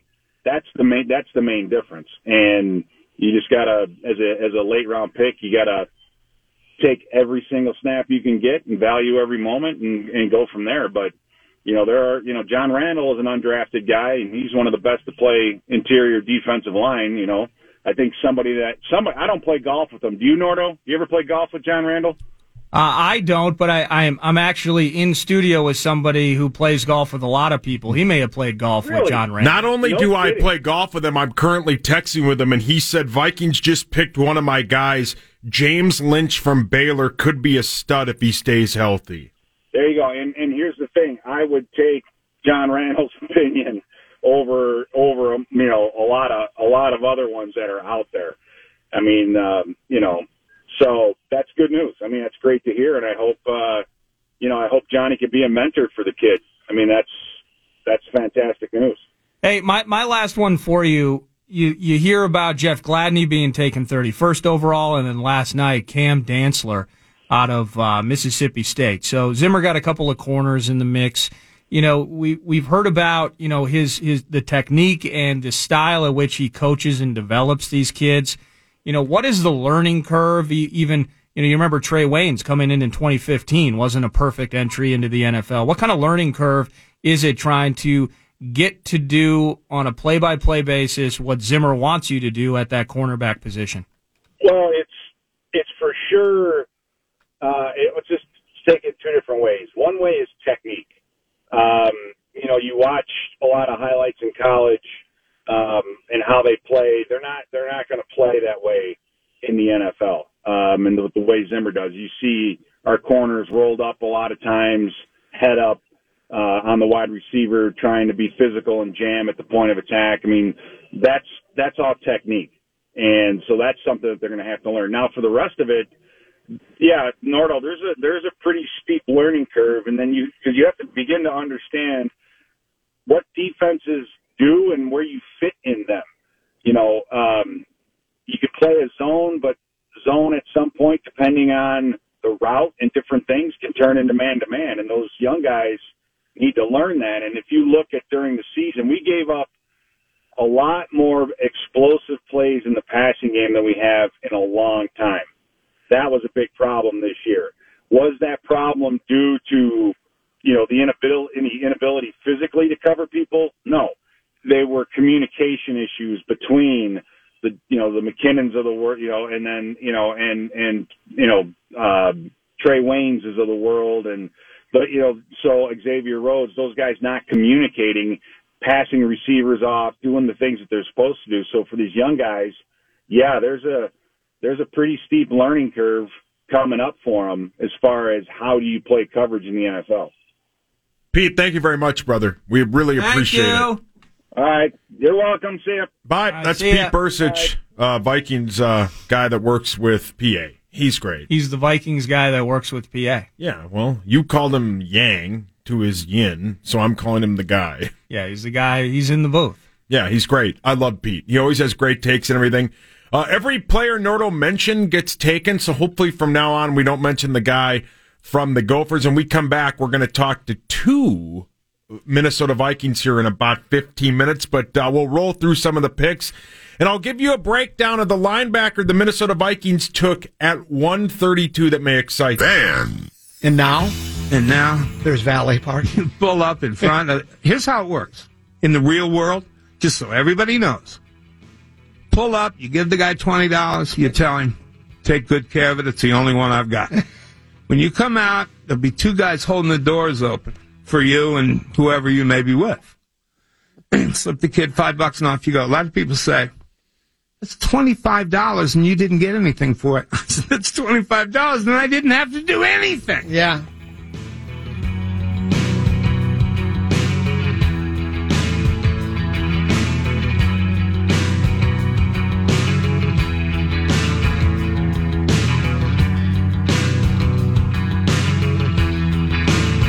What's happening, sports fans? Welcome back. It's 2020 NFL draft coverage. The Minnesota Vikings had picks 130 and 132, and at 130 they took James Lynch and they got the stamp of approval via text to me from the one and only Hall of Fame player John Randle. James Lynch is a defensive lineman out of Baylor. He had 13 and a half sacks last year at Baylor as an interior offensive lineman, and then at pick 132, they they took Troy Dye, a linebacker out of Oregon. Here's what they say about him on CBS Sports. They gave him for this pick, they gave it an A grade. They wrote Troy Dye is a long and a, long coverage specialist with a vast experience. Awesome in zone and can run with tight ends down the seam comfortably. He's good, not great. Has good, not great range and athleticism, but it's awesome depth. Head linebacker for the Minnesota Vikings. They took Troy Dye at pick 132. They don't pick again to 155. Yeah, how about We're about this? currently Nordo at pick 143. Yeah, how about that? As as we await, by the way, expecting in about eight minutes or so, we're going to get the chance to chat with Cameron Dantzler, last night's 89th overall selection, new corner for Mike Zimmer in this Vikings defense. So uh, he's going to be calling the hotline here in about eight minutes. But you know, I didn't know anything about Troy Dye. Like I, I don't watch Oregon football other than you know the the Herbert's team and trying to find out if what he's all about at, at the quarterback spot. But everything I'm reading, like, wow, they got Troy Dye. Now I'm kind of feeling good about it. Not that I felt bad about it. He's going to come on and have a chance to contribute to the team. So that's that's pretty cool. And at this stage now, Uh, no picks until 155. Currently at uh, 144, so we're about 11 picks away. So, Nordo, why don't you, for people who just get into their car, why don't you give us like the last five or six picks for us, if you could, if you got it up? Uh, just in totality in the draft, just as it sits now. Yeah.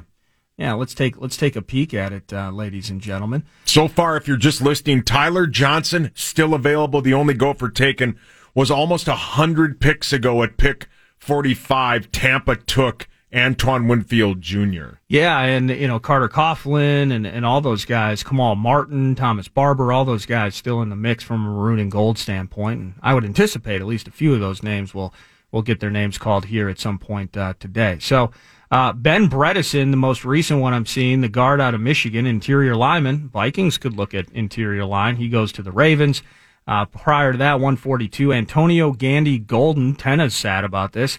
That Liberty wide receiver trying to find uh, diamonds in the rough. He goes to the He's Skins. 6'4", 220. Yeah, big kid. Penn Yeah. State corner John Reid goes to the Texans at 141. Shaquille Quarterman, an inside linebacker. Not as good as Troy Dye, obviously, but uh, he's from Miami. He's a Cane. He's staying in Florida, playing with the Jaguars. Amik Robertson, Louisiana Tech corner, goes to the Raiders at 139.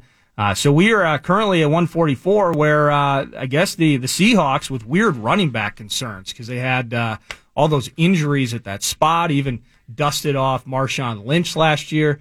Uh, they take DJ Dallas, another Miami kid, uh, a, a running back with pick 144. So we're uh, 11 selections, 10 or so selections away from away from the Vikings in their first of three fifth round picks. Saucy, saucy. Uh, Philly has the last two picks here at 145 and 146 in the fourth round, and then we will roll over to the fifth round. But yeah, I'm excited to talk to Cam, who was taken last night. He was a third round pick for the Minnesota Vikings. So I can't wait to talk to him because I want to ask him one, how this team fits him, and of course, if he knows Gladney, if they, you know, what whatever that is. And I just, I think we're going to hear from somebody else. So it should be a fun uh, last two hours of this show. Yeah, absolutely. And still to come, uh, Paul Charchi in about a half hour from now, 135. We'll get his thoughts on all these selections. And by then we'll have maybe another offensive player in the mix, a couple of fifth rounders taken off the board. And then, uh, Ron Johnson, he'll have some wide receiver opinions around 215. And we're with you until three o'clock. We did five hours yesterday. We did, uh, about five and a half hours on, uh, Thursday. And here we are with another four hour stretch. How good is this draft, man? I It's mean, the just- best, dude. I, I love it. soak it. in, right? Uh, the only other place I'd like to be is playing golf at Golden Valley Country Club, but I this is so much fun, man. I absolutely love it here. I love, I love just why. I mean, every pick. This is where I would, if I wasn't on, uh, you know, blessed to be on the air like I am. But if I was maybe at home, I'd I'd definitely have it on. Now, you know, I'd be ripping about eight or nine, you know, Utepils Kafan beers right now, but I would be watching it not as intently as you and I are, but I every time you see Minnesota's name come up, it, it's it, there's a tiny bit of excitement, and it's a sports excitement that we haven't had in a while. And obviously, people were pumped for this, and a great move by the commissioner to keep the draft going when they rolled up about 20 million people on Thursday watching this thing. So people are excited, and I guarantee you it's on a ton of TVs today. Yeah, the ratings have been incredible for this virtual edition of the draft, and of course, there's I think it's gone seamlessly because this right now what we're currently watching would be no different than if it was if it were if we weren't in the middle of the COVID pan- pandemic. No, it's the same, and it's had its moments. Technologically, it's been nearly perfect. Uh, I love the late moments of both Thursday and Friday where Goodell just gave up. Well, he meets Austin. I mean, at some point, he's as we said, basically sitting He- in his yeah. chair, spread eagle. somebody had to tell him out picks. quit going basic instinct on it. We could see your ball. We don't need to see your cod piece. I mean, my goodness, Yeah. Kamish. Yeah, if it were you and I, that yeah, you go ahead, sit like that. Yeah, no, you're fine. Yeah, you're fine. No we one got- can see no it. Issue with it, but uh, no, this draft has been fun. You know, and and for me, I miss the fan element of it, though. I mean, I, I just can't I can't get away from that. And so, you know, a year from now at this time, maybe uh, maybe the draft will be in Las Vegas. They'll get to do what they wanted to do this year. There'll be half a million people there, and nine to noon maybe doing shows there. Uh, you and I there, and uh, for day three coverage uh, on the scene in the 702. So it'll, be, of course, uh, hopefully back to normal uh, in 2021. But uh, but no, they've done a great job with it, and it's it's what we needed. It's what we wanted. They take all the heat. I can't believe that you guys are going to go on with this. Well, they did, and the same a lot of the same people that were ripping it three weeks ago are sitting on their couches at home right now, soaking it all in as the Eagles are wrapping up the end of the fourth round here. And how about that? They get the Reagor cat at 21. The Eagles do. That gives us the ability to take Justin Jefferson. And then, still curious, the Jalen Hurts thing. So weird. I don't mind it because Wentz is always hurt. I don't But- think he's finished the season healthy. But if but if it's truly the we want to do the Taysom Hill thing, I mean, give me a break with that. I mean, that has a very limited shelf life from my standpoint. But uh, this is an Eagles fan line. We're we're with the Vikings. But I don't. I don't That's get the pick either. about. You know what? Uh, I'm gonna wait till he's on hold, so it sounds like I'm buttering him up. Oh, you know yeah. what pick I really loved, Which one? which was pick 89 Yeah. by the Minnesota Vikings, and it was cornerback Cam Dantzler. Cam, how are you? Paul Lambert from the Fan and Eric Nordquist. It's good to talk to you, young man. We're proud of you. We're excited to have you here. Glad to be there. So last night, when you uh, got the call at pick 89, were you expecting it to be from the Minnesota Vikings? Um, I would say it was like 50-50. Um, Minnesota was, oh, was one of the teams I figured I was going to go to. Being, you know, they getting them getting rid of Xavier Rhodes, and you know they like big, tall, physical corners. So I just feel like um, Minnesota's been a good fit for me, and that's why I ended up landing. Uh, now that you uh, you've been drafted by the Vikings, uh, how much communication, both post selection and maybe pre leading up to this, did you have with head coach Mike Zimmer? I'm sure if you if you haven't heard it, you know that he's a big fan of corners, a big fan of guys built like you. I'm sure he's excited to to work with you. How much communication did you have with the head coach? Um, we talked a lot. We talked a lot about um ball. You know, it just tested my IQ to come by. That's really the only time I really talked to um Coach Mike Zimmer, and I got to got a feel for him, get to know him. Then we just talk ball, and I feel like they like what I can do on the board, and they like a feel for my game and how how my IQ is. Uh, everybody likes to be the first overall pick, but when you uh, maybe a couple of days ago were sitting there looking at the draft board and maybe wondering where you would go, is this where you thought you would go? Is this kind of what your agent and everybody else is telling you, or did you maybe expect to go a little bit higher? Well, I well I feel like everybody expects to go a little bit higher, you know, and I feel like I should have, but you know, um, with a bad forty at the combine, you know, a lot of guys really, you know, didn't have much faith in me after running a slow forty. But um, I just kept faith, kept working, and I just, you know, just best be picked. And um, I just felt like you know Minnesota was gonna be a place that was that I was gonna land, to be honest. And um, I'm just glad to be a Minnesota Viking. So you mentioned that bad 40. Something came out. Adam Schefter last night tweeted that you, you know your 40 at the combine wasn't great, but then you ran another one at a pro day that they had for you, and the, the number was off the chart. Yeah.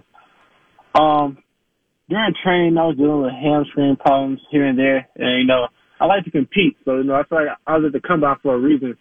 So, you know, uh, you know, I feel like I had to go out there and you know prove myself. So you know, I forced myself to run. Uh, really, I shouldn't have, but you know, like I said, I'm a competitor. I like to compete. So you know, just after combine, you know, just kept working, got healthy, and wanted to do a pro day, rerun my 40 and show, like, like you know, show and test my speed, and ran a good 40. Hey, Cameron. Cameron Dantzler, by the way, 89th overall selection to the Minnesota Vikings, fresh cornerback with the secondary here on this Vikings defense. Cameron, what was the the process where you're at the combine, as you mentioned, and you know forget results and all of that, but it's kind of business as usual. And as as a as a player and as a guy that has looked forward to this moment for a long time, you you know how these things go. There are face to face meetings, quote unquote top 30 dinners and visits and all of these things as you try to, you know, not only sell yourself, but just get to know these teams. And of course, with the, the health crisis, that really changed things. So what was the pre-draft process for you in this unique environment?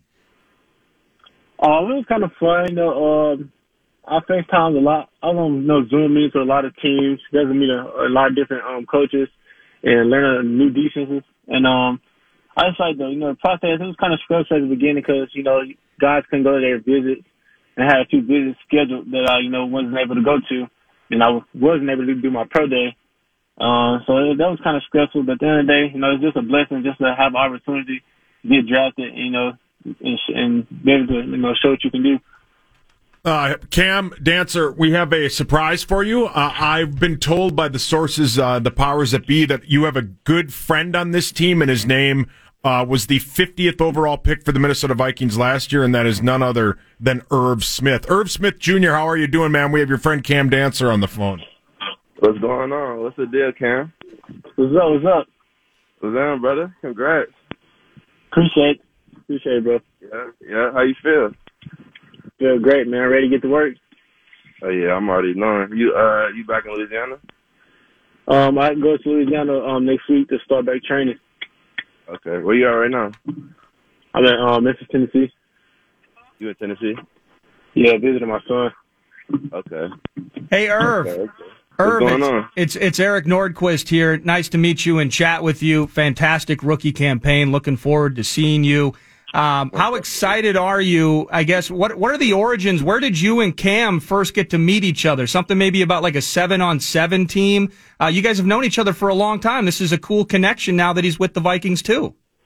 Oh yeah, definitely. Uh, I, we met. I met Cam. I think it was either like my junior. It was like my junior or senior year. I, th- I think it was my junior year. Uh, where where we had went. I think it was at LSU. It was like one. We had went to a few different places and did seven on seven. Yeah. We first we Uh, first met at high school, like sophomore year. We played basketball, like Brother Martin and St. Thomas. We always go Uh-huh. in in basketball. So now it's like, what is he? What is he doing out here playing basketball? Look how big he is. And you know, we got to know each other. Um, junior year, going to camps, you know, different camps with each other. You know, we just had a connection and got close and kept in touch. Uh, Irv, what would be your advice to your good friend Cam on how to, you know, kind of navigate the waters of your first year in the NFL? I know the circumstances are different. But What would be your advice to your friend? Uh, you know, just come in, come in ready to work. I say, uh, definitely level headed. Um, you know, he's coming into a great organization with the Vikings, so uh, you know they're gonna put him in in the right position, um, you know, to to be successful. But honestly, I mean, you just gotta put the work in. Especially, you know, coming from the SEC too, uh, playing at Mississippi State, he he he, ready. So, you know, it's more just it's more just fine tuning, and you know, the NFL is different, but you know, he'll definitely be ready. This is sweet. We got current Vikings tight end Irv Smith on the line, second year out of Alabama. We got fresh rookie cornerback uh, Cameron Dantzler on the line, selected just last night, 89th overall. Hey, Cam, so uh, you mentioned how big Irv is, and, and now he's catching passes in the NFL. Well, at one point, you were throwing uh, 26 touchdowns, and you were a high end quarterback. How did you decide that you wanted to switch to the defensive side of the ball? and then uh, butt heads with guys like Irv? Oh, you know, um, growing up, I always, you know, like to tackle. Um, this is a story. When I was five years old, um, I got ran over by a guy named Deshaun. You know, I was always small, so he ran me over. You know, I quit, so then I, you know, I was upset, quit. And my dad, you know, he came home from work one day, and I heard his truck, and you know, I went on the porch, and I was like, well, I know I'm gonna get in trouble. So, you know, my dad gave me a little pep talk. It's like, no, you you gotta, you know, bring them down however you can get them down. And ever since then, you know, I just like playing defense, like tackling guys. So, you know, being quarterback in high school, um, you know, I I like to run the ball too, but um, you know, switching from the quarterback position to the corner position at the next level in college, you know, it was kind of difficult at first because I really never played corner until I got to college. So, but um, like I said, having a great coach like Terrell Buckley, he taught me a lot of things, taught me the ropes in and out of being a great corner. And I just went under his wing and, you know, listened. And um, this is where I'm at today. Hey, Irv, uh, you've gone up a lot against a lot of guys. You'll blow by the linebackers, but corners. When you think of a guy with Cam Dantzler's size, you know, what are some advantages that he can do in terms of being physical with receivers that maybe a guy two, three inches shorter, uh, arms aren't as long, might not be as physically tough. What are some advantages that Cam's going to be able to bring in day one as he wants to contribute to this team early and often? Oh yeah, definitely. You know, I I seen Cam play a lot uh, in his college career. You know what I'm saying? Because my first two years I was playing uh, against him, and then you know last year I got to watch him uh, on the TV. So you know, just seeing seeing how he played and you know seeing how he carried himself. I mean, you could say he's he's like a skinnier guy, but he gonna hit. I ain't gonna lie. So he definitely he definitely gonna hit. He definitely gonna you know bring that physicality uh, to to defense, and you know it's, it's gonna be it's gonna be very exciting. Uh, this is for both of you. We'll start with you, Cam. What's something you guys can do in this weird offseason and get you ready for the second you get the call that you're going to be allowed back into these buildings? Go ahead, Cam. I would say that you got to keep working, and make sure you're in shape, um, work on the things you need to work on, and get your body uh, physically and mentally ready to, um, you know, get after it when you get the call. Irv? Hello. Hey, uh, what are you gonna? How do you keep yourself up and ready for this weird off season, and maybe something that you can do, as Cam just said, to get yourself ready for when you finally get this call? Uh, yeah, you know, it's, it's definitely weird because, um, you know, I haven't, we haven't played football in so long, or at least I haven't. So, you know, just trying to just trying to stay ready. I say, um, in that stance, but you know, mentally, uh, just trying to be ready. We start, um, I think we start virtual. We start virtual meetings on Monday, so you know, just trying to get ready for that. Uh, you know, definitely getting getting in the playbook because you know once once we get back, it's gonna be full swing. So, you know, just being able to be ready, uh, play fast out there, and you know, it's it's it's football. So, you know, I'm I'm excited. Uh, thank, uh, thanks to both of you, Cam. Congratulations. Nordo's got one more thing for you. Yeah, just a couple of quickies for you here. And thank you so much, guys, for your time. Congratulations, of course, to you. Uh, this Thank time around, Cam and, and Irv, uh, looking forward again to a, a great second campaign. Now, um, when you, when you are telling your buddy Irv, hey, Cam, welcome to Minnesota. Here's what we got. Coach Zimmer. Yeah. Uh, watch out. He yells at everybody, but he knows what he's talking about, all of those things. Um, what are you telling them about a couple of kids from Louisiana with that humidity and that heat in the in the thrills of summer to uh, coming up here into Minnesota? Are you going to at least buy the kid his first coat? Oh, oh yeah. Hey, when it's time, it's, it's definitely gonna get real. For me, it was, it was a big shock, but I mean, honestly, I just try to stay inside as much as possible. But uh, but yeah, definitely, you gotta have to get Cam a uh, Canada Goose or something because it's gonna be cold. Uh, my last one for you guys, and I'll let you both go. Uh, which number will be more in 2020? Irv Smith Jr. touchdowns or Cameron Dantzler interceptions? Let's go. Cameron Dantzler interception. hey, we gonna see. Hey, we gonna see. Hey, congratulations again, and thank you so much that. for spending time with us. You guys have a great weekend. Stay safe. Looking forward to seeing you guys on the field soon. Yes, sir. Thank you. Thank you. That's Cam Dantzler and Vikings tight end Irv Smith. The Vikings are five picks away from picking again in the fifth round. They have three picks.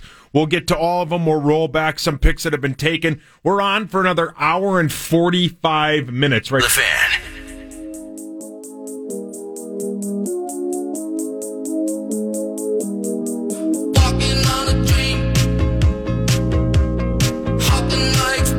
Welcome back. It's NFL Draft Coverage 2020. I've gotten into the Red Bull sugar free now because we're on our uh, two and a half. We did five last night. We're cruising and I love it. The Vikings are three picks away. Eric Nordquist, uh, we just up? had pick 89 Cam Dantzler on and pick 50 from last year, Irv Smith Jr. Uh, let's run through the names that have been taken as we gear up to the Vikings to pick here at 155. Yeah, if if you're a Vikings fan that's looking for interior line help, there's a bit of a run on it, and that's not good for the Vikings. Shane Lemieux, if you had big opinions on him, out of Oregon, Troy Dye's former teammate. Uh, he won't be current teammate because he went to the Giants at pick 150. Danny Pinter out of Ball State. I know you watch a lot of Ball State games, Saucy. Uh, he's with the Colts 140. Is that in Ohio? Uh, I believe it is, yeah. Uh, or it's in Indiana. Gosh, now I feel dumb. You yeah, welcome to my I don't I don't trust my I don't trust my instincts enough. Let's just say that. I'm pretty sure it's in Indiana. Uh, it is indeed. It's in Muncie. Um, now we know everything we ever wanted to know, and probably more than we needed to about uh, Ball State. Anyway, Alton Robinson, defensive end from uh, from Syracuse, he goes to the Seahawks. Uh, Khalid Kareem, he's a D end out of Notre Dame. He went 147 uh, to the Bengals. Most recently, Joe Reed, Virginia, another wide receiver. Kenny Robinson out of West Virginia, a safety. They went to the Chargers and Panthers, respectively, and it looks like two picks in a row uh, from the Dolphins. And uh, here we are. I want to get back to that previous segment, though. Oh, by the way, if you, before you get to that, the Vikings have pick 155, Yeah. 169, and then 176 in the fifth round. a total of three picks in the fifth. Uh, Cam Dantzler just sounds like a nice kid, and I am excited to see him get on the field. He is one of the better pure, like right at the snap of the ball. He's locked in and he's physical at the line. Um, he looks like a good player, so I'm kind of excited about that. I'm even more excited. Like I know, you know, we're pumping the we're, we're pumping the tires here on another wide receiver at some point, and of course, I, I think we all know who the name is of. of Well, that in the fifth round, preferred, man. uh, preferred. But uh, Irv Smith has all the physical tools to kind of be a third receiver Yeah. on the field, and I am super excited to see what he does in year two. And what sucks is his off season's weird. You know, they be they be looking at you know mini camps and things within the next couple of weeks, and that's clearly not happening. So I don't know how that changes things. But uh, Swerve and Irv, my man, I mean, is he still just 21? Like I'm pumped to see what he does in year two. I'm So- pumped for what all Those that. kids too. It was fun chatting with them. I'm pumped for what the Vikings. Is that Muppet? Oh, Yeah, that's Muppet. there's Muppet again. Every dog that they've had on so far looks like Muppet. Has Adam Gase ever blinked? Adam Gase. Charles Manson is afraid of Adam Gase. Absolutely. Yes. I love Belichick's Belichick. kitchen. It's kitchen. Just hey, puppy. It's like the episode of The over. Simpsons where Homer gains all that weight and then finds one of those one of those birds that just kept hitting the N Yeah. key because it's you know it's no. That's basically how Belichick's doing this draft. Um, the Miami Dolphins are on the clock with pick 153, then 154 is Miami again, and then 155. Best available for our good pal and everybody that loves him, Mel Kiper. His number one guy available, Jake Fromm. Yeah, that's your guy. I, I'm not. I mean, as we start to go down the list here, I mean, if they're not looking at interior O line by now and these sorts of things, I'm sorry, but I, I just don't want your guy from here in, in the mix right now. I need to start seeing some O line guys that they're interested in. Now, you know, previous, if and I don't have it with me, you know, stump the snob. It's like the, you know, it's like the fifth or sixth most popular game played on the fan in terms of radio games. But I had a subject one time about um, Vikings O linemen drafted after the fourth round since like 08. And that was like, you know, John Sullivan in the sixth round, those sorts of things. Now there's Liberty wideout Antonio. Wow, he's bowled a perfect game. He began learning uh, guitar. He's a graphics design major. He raised sheep, chickens, roosters, and pigs in high school. Wow, Wow. what a great! And, and they just showed him throw a. How, how much more well rounded do you need than that right I there? can't do any of those things. Oh, the Dolphins traded to the 49ers. Watch them snipe every. There is not a better drafting team than the 49ers. They get J- uh, Javon Kinlaw and Brandon Aiyuk in the first round, and then on day three they get Trent Williams because Joe Stanley's retiring. What a Joe I- Staley, yeah. Staley, excuse me. I love the 49ers. I also love that they smoked the Packers last year, but man, are they uh, John Lynch, man. Well, what kind of snake, unreal? What kind of snake oil does he sell to these teams where he conned the Bears into moving, like selling the entire house to move up one spot for Trubisky? Now, the Trubisky parts, that's on the Bears. But he, they move up one spot and he gets Solomon Thomas when he wanted him anyway. And then this year, he gets the Bucks to move up one spot for a guy that they were going to take. Well, I'm sure get anyway. I'm sure they sold to them that Joe Staley was retiring. I'm sure that's what they sold to him, and then got him to move back. They take an offensive tackle uh, from West Virginia, do the uh, 49ers. So they they're low. Wait, so they take him, and they've traded for Trent Williams.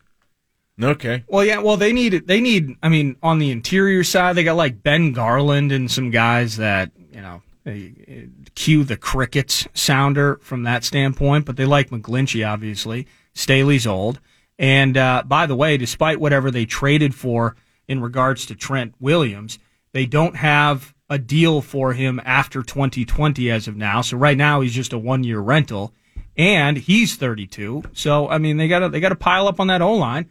Uh, and that's what good teams do is they take strengths and they make them better. So the 49ers didn't even trade a pick for the fifth round pick. They traded their running back Matt Breida to the Dolphins for their fifth round pick. Breida's going to the Dolphins? Yeah, yeah, for the fifth round pick. Okay. yeah.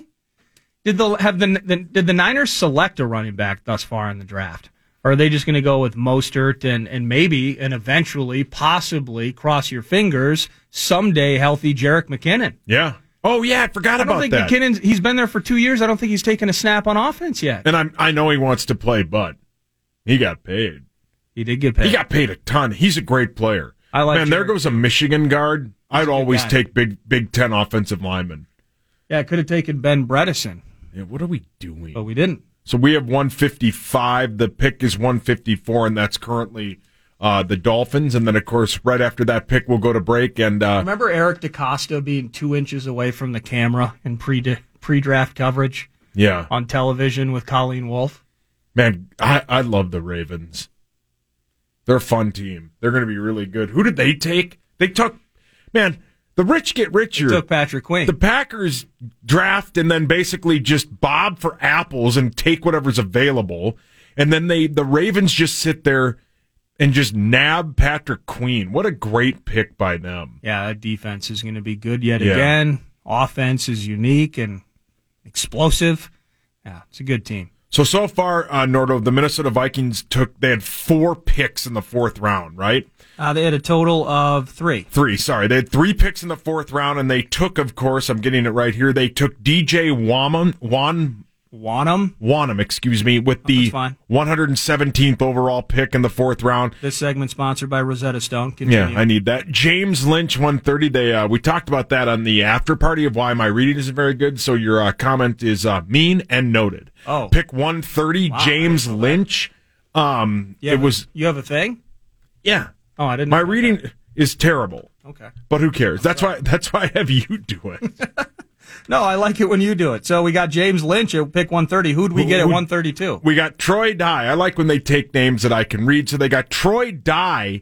They took three defensive players in the fourth round. Quickly, Nordo as the 154th pick is in, and it's uh, Jason Strowbridge, a defensive end out of North Carolina for the Dolphins. We are now on the clock. Quickly as we wait for this, what do you think of the Vikings' three fourth round picks? Well, I was so I was talking with somebody about this uh, earlier this morning. I wanted a pass rusher when they took Ezra Cleveland.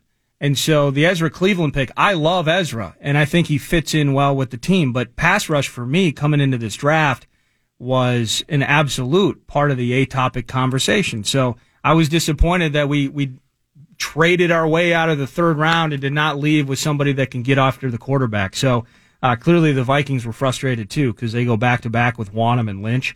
I like that. And I don't know much about these guys. I'm having this is a hashtag faith quote unquote moment from a nine to noon perspective in terms of the fact that they like them. The intel on them appears to be mostly positive, and these are guys that Patterson can put into the mix. Uh, Troy Dye, Uh, Nordo, yes, they traded. they traded back. Mm-hmm. Vikings. Wait a minute. Hold on. One, two, three, four, five, six, seven, eight, nine, ten. The Vikings had ten We're going selections. to break. We're going to break. We'll Uh, be we back. oh, we got Charts though. By the way, Yeah, we're going to break. Charts We'll around the back. corner. The Vikings traded back to now have 48 picks.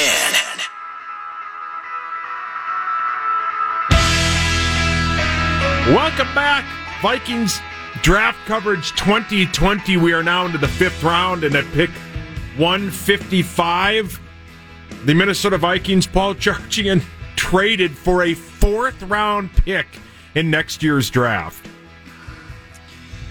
I'm a broken man. Yeah, I could I can tell via via Twitter. Uh, there's nothing left. Now, I do advocate trading some of these picks to next year, but you as a rule of thumb, you're supposed to be able to get a year up for every year forward. So you should, you know, and I guess they they traded a fifth for a fourth rounder for the Bears, and I I I'm, I don't I don't hate it.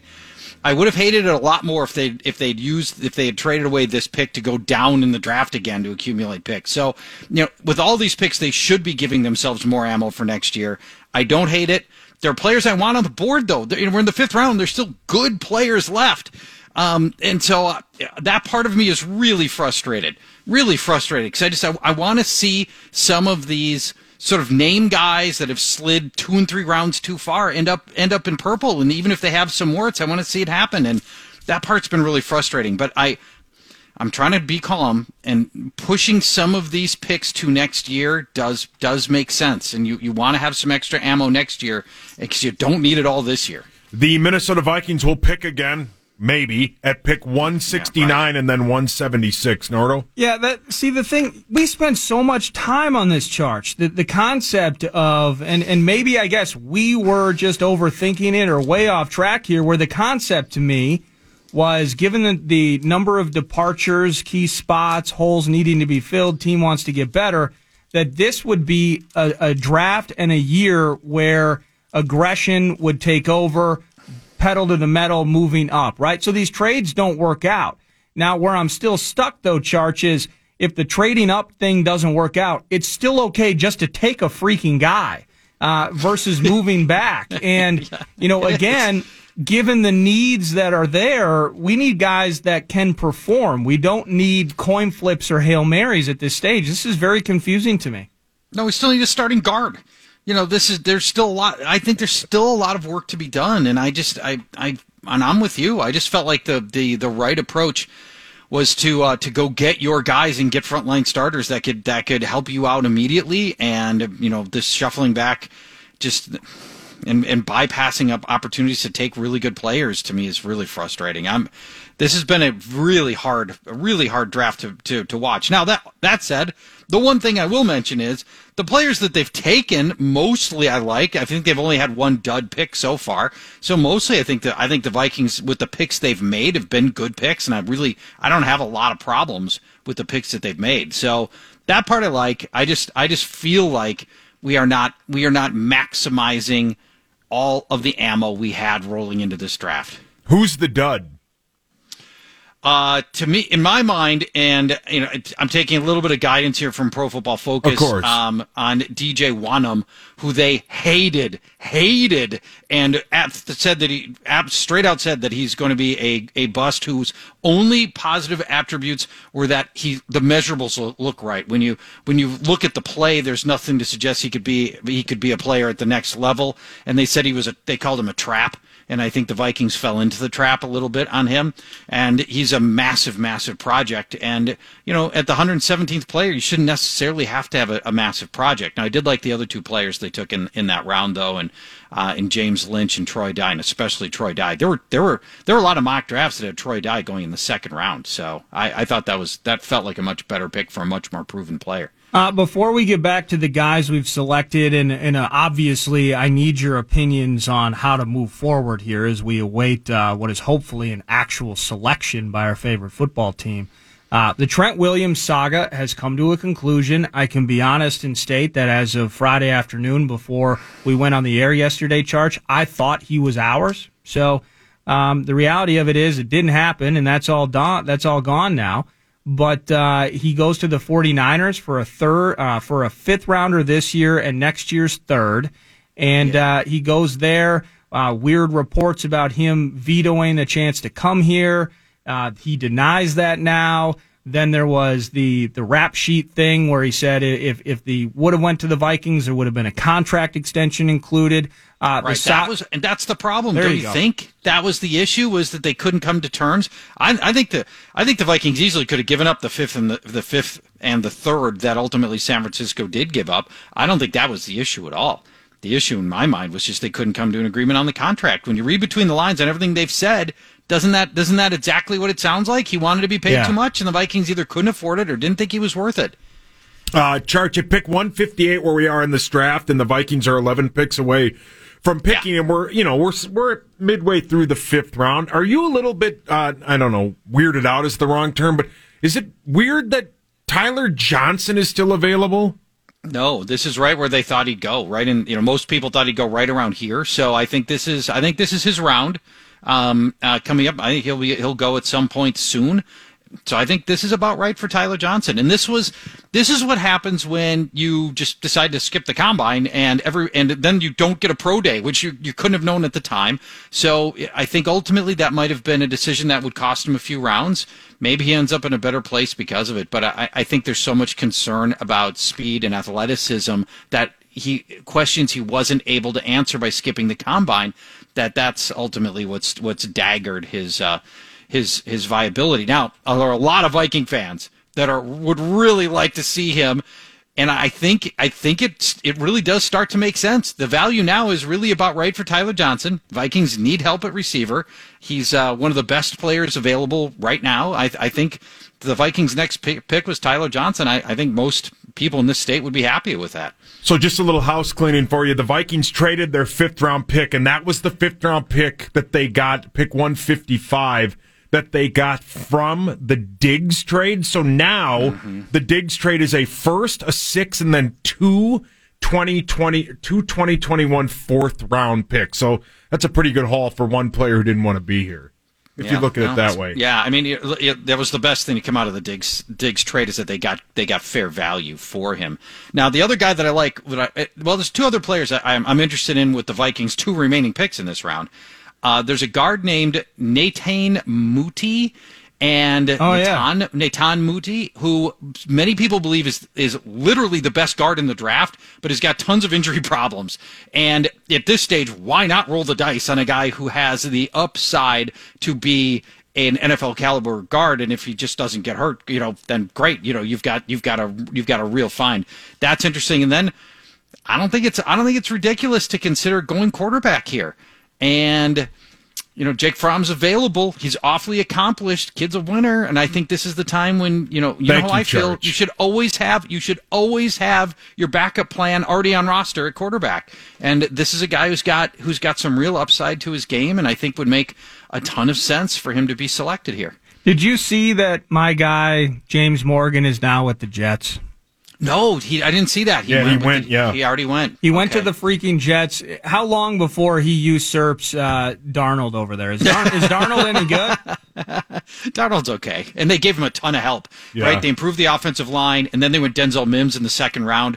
They're trying to give Sam Darnold every chance to succeed. I've loved the Jets draft so far, including that James Morgan pick. Remember, at one point we, were, we thought James Morgan would be like sixth round, seventh round.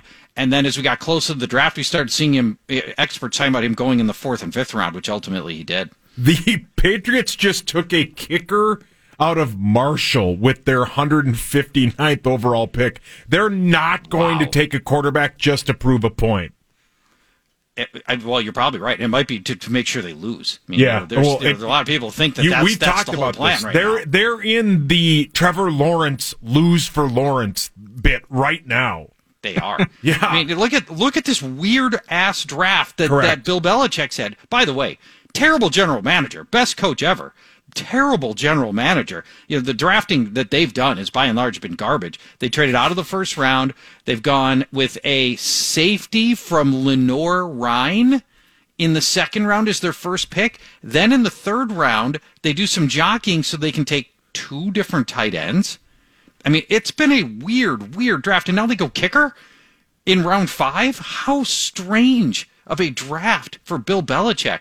I'm I'm just a firm believer that being a head coach is a totally different skill set from from being a, a good general manager, and the same person shouldn't be doing both. So, what are your Paul Charchian? Of course, uh, we'll get to hear him early and often uh, th- every Friday as part of the feast as well with PA nine to noon. But uh, what are the things that you have really liked over the course of uh, of these selections from Justin Jefferson at 22 all the way through uh, the Oregon linebacker at 132? filled needs. I mean, I you know this team. This was a. I think the worst thing the Vikings could have done right now is is is gotten enamored with sort of best player available when you had massive gaping holes in the roster that had to be filled. And and I you know I'm I'm glad that they didn't get just sort of beholden to some player they loved. They've they've gone with and attacked positions that needed help. They needed receiver help. They needed cornerback help. They had to fix the offensive line. That was the first three picks. They needed another more cornerback help. They went with that in round three, and then they they hit their edges and they needed uh, they needed a replacement for Everson Griffen, and they've they've pounded that in, in uh, the fourth round with two different edge guys. So I think that's been the best part of what they best part of what they've done is they've actively tried to fill the the massive holes that the Vikings were left with coming out of free agency this year. If they went quarterback at 169, would it bug you? Not at all. Do it, baby. I'm on board. You know, if, if before this, I don't. I think I wouldn't have loved it before this point, but I, I think the time's about right. And again, it should be, you should be cultivating a guy who has an NFL arm that you could maybe that has the upside to someday be a starter if you can work on parts of his game. And I think that's what I think that's what you gain uh, with with any quarterback that you take at this stage. What I don't want is a guy who could never evolve into an NFL starter and has just got like backup written all over his arm. That doesn't do anything for me. If you've got your starter and Kirk Cousins and you've got the luxury of working with some kid for several years, I want a guy who's got an NFL arm. That's that's my guy. And you know, Jake Fromm is not quite there, but he's not that far off it. And there's still a lot of things to like about what he could bring. Uh, James Morgan, I think, would have been maybe a better choice. Hey, Charge. Uh, as we as we look into this uh, this draft into 2020, and ultimately some of these guys will be playing, some of them will be competing, some of them will be cut. But Yeah. with Ezra Cleveland, how do you perceive the game plan for the Vikings moving forward now? Post Trent Williams, forget about all that. Whatever, the love you lost doesn't matter. We got Ezra. I'm glad. And I'm glad. I, I didn't want it to happen. Well- it worked out perfectly. So then you're not only in favor of that, but you add this tackle who maybe isn't ready to just jump in and start day one in place of Riley Reiff, but he is in the mix and he'll compete for opportunities. How do you perceive a you know that game plan taking shape with the Vikings and their new tackle out of Boise State? By the way, Tyler Johnson just drafted by the Buccaneers. Oh, a couple Man, of if the gophers Bucs in Tampa. crushed, crushed this. Both, yeah, both Gophers to Tampa.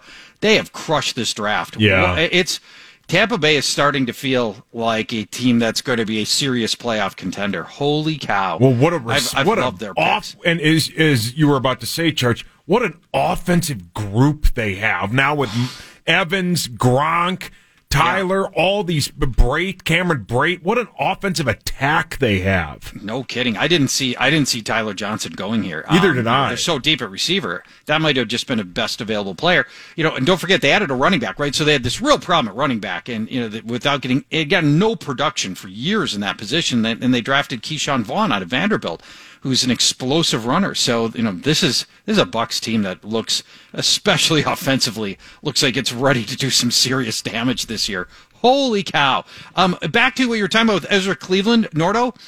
I know that I know Ben Leber, who who knows more about college football than than all of us combined, really thinks Ezra Cleveland is more of a long term project. I think he's a week one starter at tackle.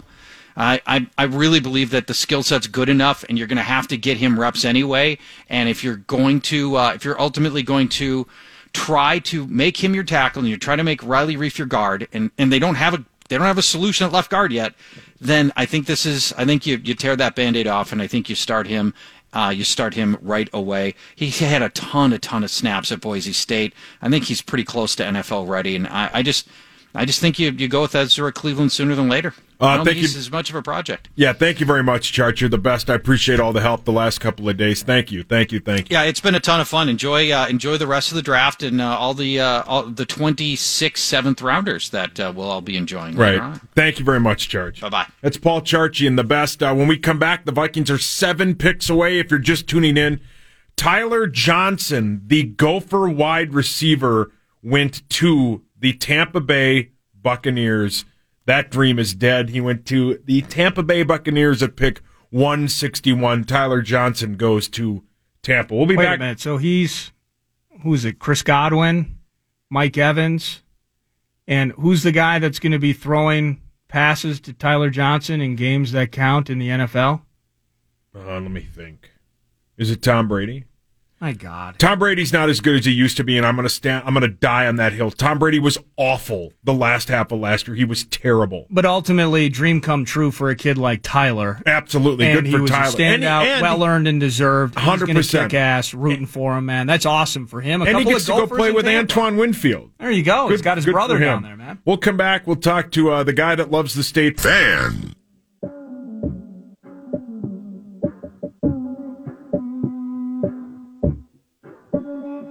Said she tired, little money, need a big boy. Pull up 20 inch blades like I'm Lil Troy. Now it's everybody flocking, need a decoy. Shorty mixing up the vodka with the liquor.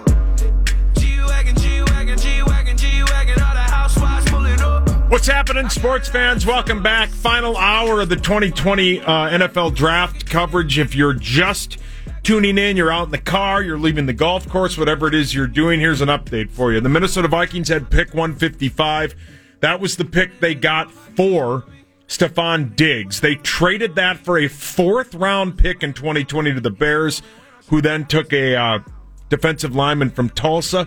Then you go all the way down to pick 161. Tampa Bay is on the uh, clock. They take Tyler Johnson. Here's what they wrote on CBS Sports. Embarrassment of riches at offensive skill positions for Tampa. Unreal value with Tyler. Good size slot ex, uh, uh, uh, player, excuse me. Wiggle to beat press. A running back after the catch. Yeah. Great skills and will be a dynamite player for this team. A plus in the fifth round. Speaking of A plus, Moss, Yes, sir. what are you doing? Uh, I am sitting currently having uh, garage beers, listening to you guys and watching the draft. Uh, and then I also put another TV out in the garage so I could play Tiger Woods Masters 2012 Wii. So you're not allowed in the house, is what you're saying? Yeah. Ba- yeah, Something has happened. I have, yeah, I have been kicked out. There is no question whatsoever. They don't want me to be a part of what's happening there. No puzzles, no board games. There is no Netflix. Hey, how pumped are you for at some point? You know, you've been working with the Vikings radio network for so long, and obviously unique circumstances, draft related festivities, all of those things. It's a bit different now. How pumped are you at some point in the future to get back to doing what you do best? And we're in the booth and we're watching games that count, and we're just uh, a breath of fresh air, so to speak. Uh, you know, all the way around. I mean, it's this is what we all need. We need concerts. We need live music. We need uh, sports. Um, I mean, people are are developing and uh, uh, just diving into this this this draft. But then also, I mean, the, the Michael Jordan thing.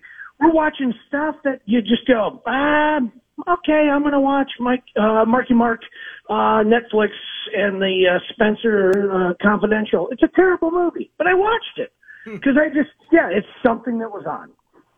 Uh, Musk, quickly, uh, Tyler Johnson was taken at pick 161, and the news gets even better for Tyler Johnson. The Eagles are, uh, oh no, sorry, I screwed this up. The Eagles, though, I thought Goodwin played. I, I got it all wrong. I had such a great take going. Oh, We've my been doing this. For, I thought it was the Goodwin from Wait a minute, hold Tampa. on. Hold on for a second.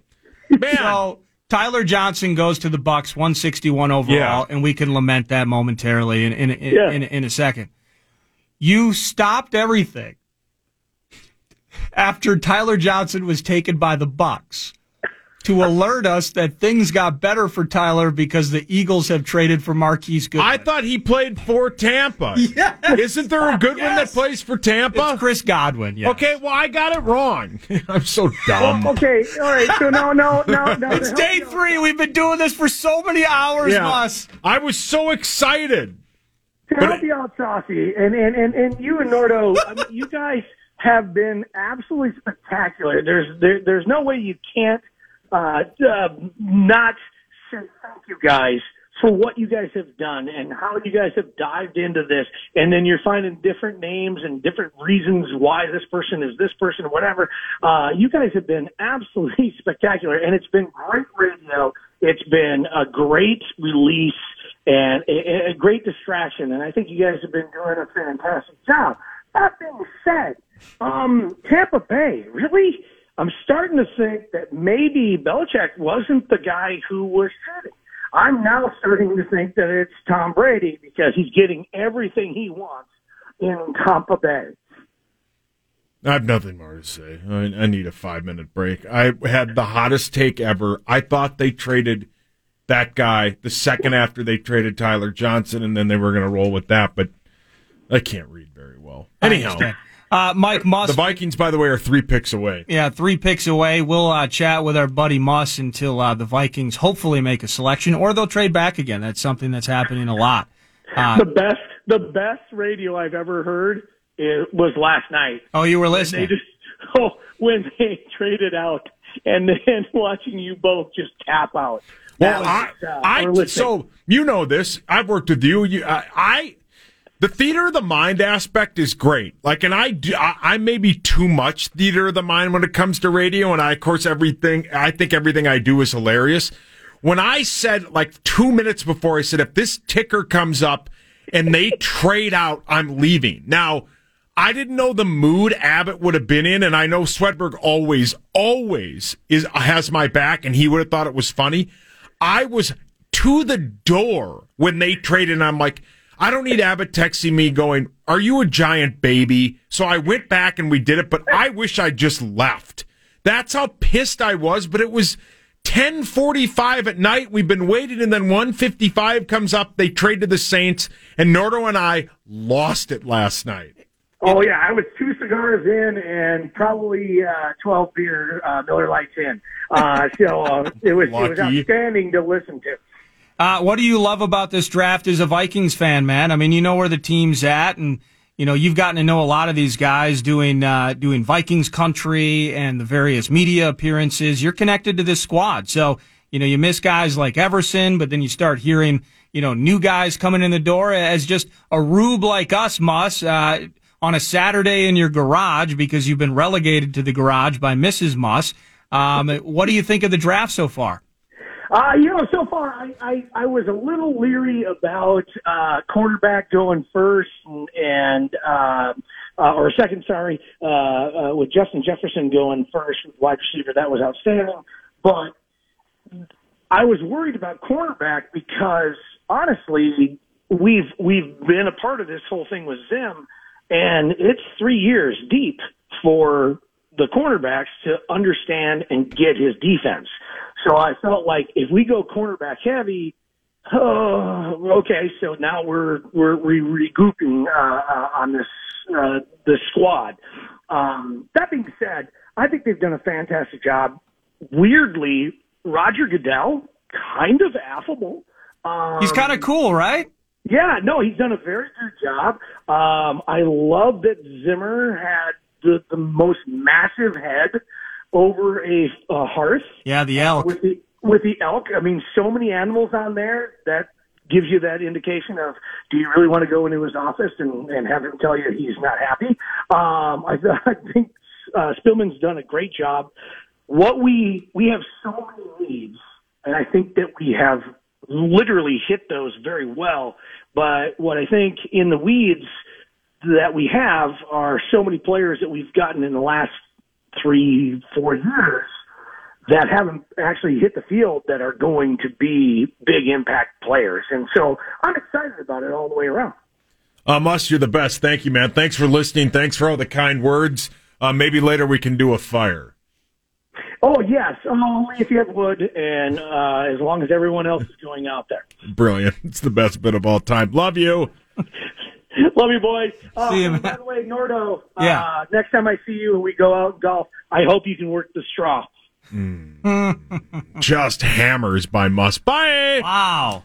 Um, we were up I had, north. to, I had to do. We had to do a wellness check on Moss. I haven't seen him. I don't Yeah. see him. I don't see my guys anymore. Yeah, we uh we were somewhere a long, long time, uh, like two years ago. It's pouring rain.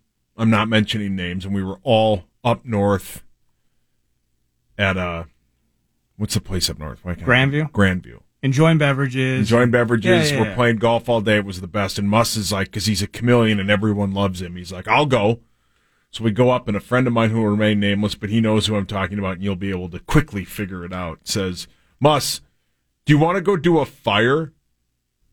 It was like two in the morning. It was raining. Everyone was sleeping. And he's like, we'll go talk. Uh, by the way, Jake Fromm just went to the Bills at pick 167. Jake Fromm, 167 of the Bills. The Vikings are one pick away after Philly picks at 168. So every time I see Muss, I'm like, Muss, do you want to go do a fire? It's a dumb bit, but I think it's funny. So Jake Fromm goes, man. There you go. There we go. That so was the, your guy. It was. The Vikings are one pick away now that Philly is on the clock at pick 169, and then the Vikings pick again at pick 176. So we will have hopefully two more picks. Now they're ranting and raving about how great Tyler Johnson is currently on. He's all time in all those, and the guy that uh, I think is I Number think two in most of those categories. will be on with us next. But uh, man, I was I don't know why they waited. I would have taken him. I don't.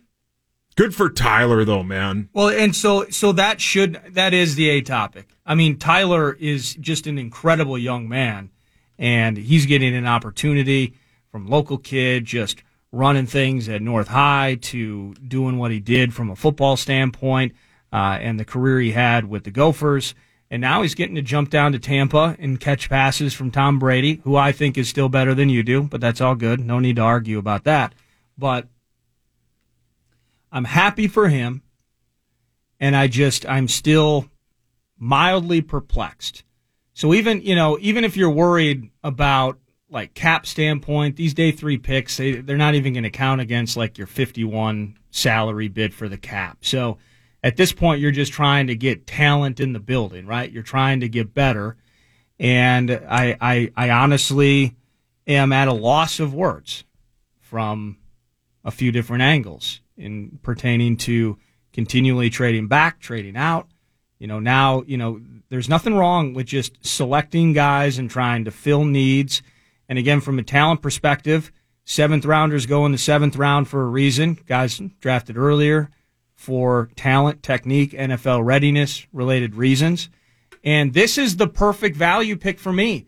And, and this was, you know, whether it was the Facebook live bits or other things, now, as uh, the Eagles are on the clock, just one selection behind the Vikings now, as we get closer to seeing what they're going to do, and, and hopefully they actually take somebody 169th overall. The thing that we talked about was guys like Tyler would be available day three and they would fall because of certain issues. For Tyler, it was going to be his speed. He'd make up for that with his route running ability, and maturity would help him get separation and do some of those things. But these guys would fall and that it was a great opportunity for the Vikings to snatch some of these guys up.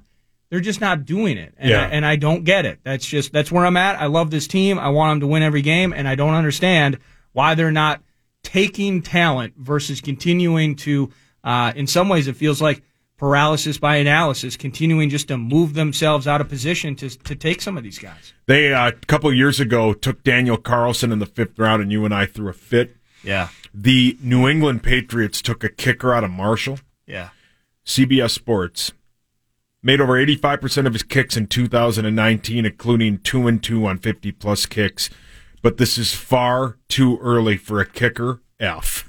they gave him an F. They gave him an F. But Tyler got Well, an A minus, man. Good for Tyler. We're the last two kickers that the Patriots have had. Stephen Gostkowski and your dad, Adam Vinatieri. Oh yeah, No, Carl Douglas. Um, yeah, has Well, and he's a package with my dad. he so hasn't he yeah. hasn't swung the leg around for them in many years. I just threw up. So Ah. Jake Fromm goes 166. The Eagles are on the clock. They took at 168 John Hightower, a wide receiver out of Boise. Our Minnesota Vikings are on the clock. If we were in Vegas, I would bet that they make this pick. I think so far they've had a dynamite draft, but let's see. I think I'm, I think I speak for all the fans. I'm getting tired of all the trading back. Just make a, um, yeah, just make a pick, please. Yeah, I'm stuck, man. I, I can't say that they've had a dynamite draft from my perception. And I think opinion. the sorry, I like the guys they. That's what I meant. Yeah, the players that they've taken have been great, but I they need keep more. I need more. dancing around and moving back and back and back. They pick here at 169 and then once again at 176. We'll get this pick and then we'll go to break and we'll talk to Ron Johnson about Tyler Johnson going 161 too. The Tampa Bay Buccaneers. That is correct. and he joins his buddy See that another cool thing about this. I hate that they're not on our team, uh, but they're two guys that I really liked, and there's still room maybe for other Gophers to be called. But Antoine and Tyler both getting to go down to Tampa Bay. Am I am I wrong here? Wasn't wasn't the Outback Bowl in Tampa? Yeah. So I mean, was the Glazer family and company just down there and what is it, light or licked? I, I forget what the GM's name. Like they just scouted them as they smoked Auburn, and they're like, no, we want these guys. Man, how about that? The Now only team, and Corey made this great point. I think it was Friday. The only team, the seventh over, the only game, the seventh overall pick, the uh, defensive tackle Derrick, Derrick Brown that went to Carolina looked bad was the Gopher game. Yeah. No, well, go. I mean, I, I will say this: Gophers looked fantastic. The Auburn did not look necessarily entirely ready to go, or like they wanted to play. Yeah, there was there was some going through the motions and Meat sauce? Yeah. So, but uh, but all the same, a performance is a performance, and Mr. Johnson showed out. All right, here we go.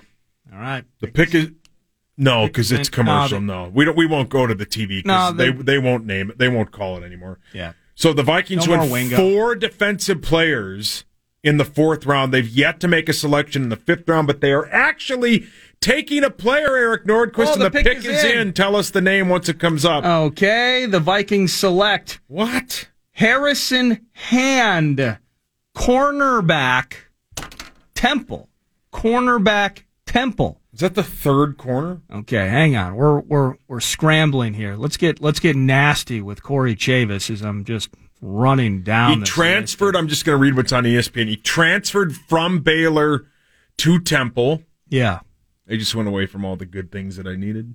Okay, NFL bloodlines.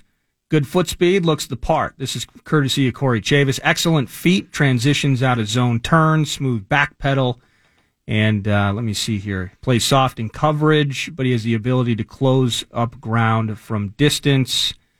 Notes that uh, he gets lost at the line of scrimmage versus crafty wide receivers. Three yard off press technique creates a lane for the wide receiver, puts him into bad foot races. Other than that, uh, here's what he says. Summary from Chavous.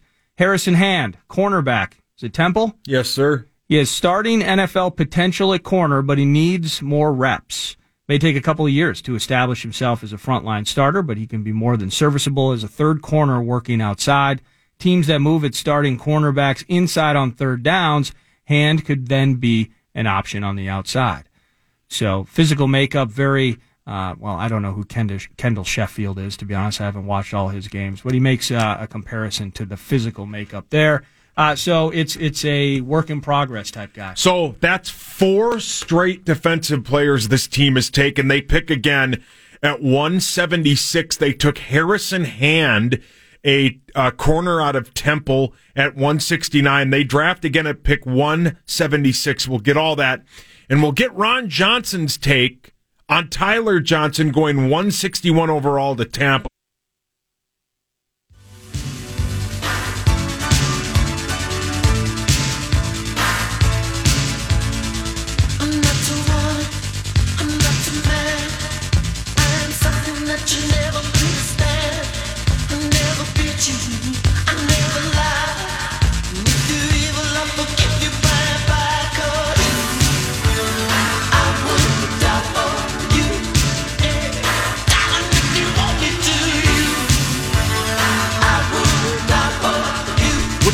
Sports fans? Welcome back. Final two segments of 2020 NFL draft coverage.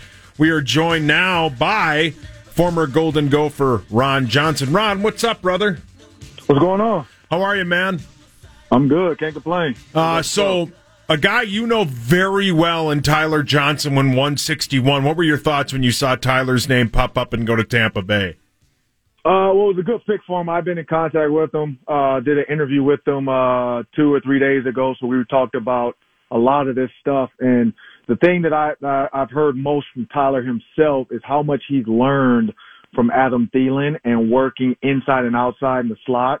And so now going with Tom Brady in Tampa, that's a huge get for them because what they don't realize is how good Tyler actually is in the slot um, where he can control his body. He has a real nice hesitation off the line skip. And so all that kind of stuff, he kind of becomes a bigger Julian Edelman for Tom Brady, not as far as the speed, but as far as his craftiness in order to, um, you know, use his body to get open, but also high point a ball up the middle of the seam. And so with a guy like Tom Brady being able to look the safeties off, Tyler's going to have some uncontested catches where he's not going to get killed by a safety. Some split opinions, Ron, on where Tyler Johnson should have or did go, or did he go too early, too late, etc. Would you look at this being more because of the depth of the receiver class or the lack of ability via the missed pro day to uh, to show his skills in a more personal environment with coaches that led to him having to wait until the 161st overall pick? Yeah, I mean, I look at guys in this fifth round. You look at uh, Quintez Cephus out of Wisconsin. Uh, you look at a guy like Donovan Peoples Jones from Michigan who hasn't gone yet. I think a lot of those mid-range Big Ten guys, um, they definitely did not benefit from this COVID-19 issue. So they weren't able to show some of the stuff teams wanted to see. So it was strictly all film. And then unfortunately it was based off what coaches said about them. So a guy like Tyler, um, you know, there were some character issue comments that came up. We don't know where from, who said them uh, who started the rumor, but his high school coach said he didn't say it and it wasn't him, spoke to him. Um, so, you know, and some scouts bought that up as well. So who knows where that started or what that came from, but the Vikings definitely said they had not heard anything about character issues and they're in this state. Um, so I don't know who created it, why it was created, but rumors happen all the time. You know, there was one about Dalvin, uh, Cook that, you know, he didn't work out hard. You know, stuff like that happens. So I definitely think it was late for Tyler. I thought he should have went in the third round. Um, but you know, again, he he ends up in a perfect situation with a really good team and a great quarterback, one of the greatest quarterbacks ever. So even if it's one year or two years with Tom, who knows how long Tom's going to play?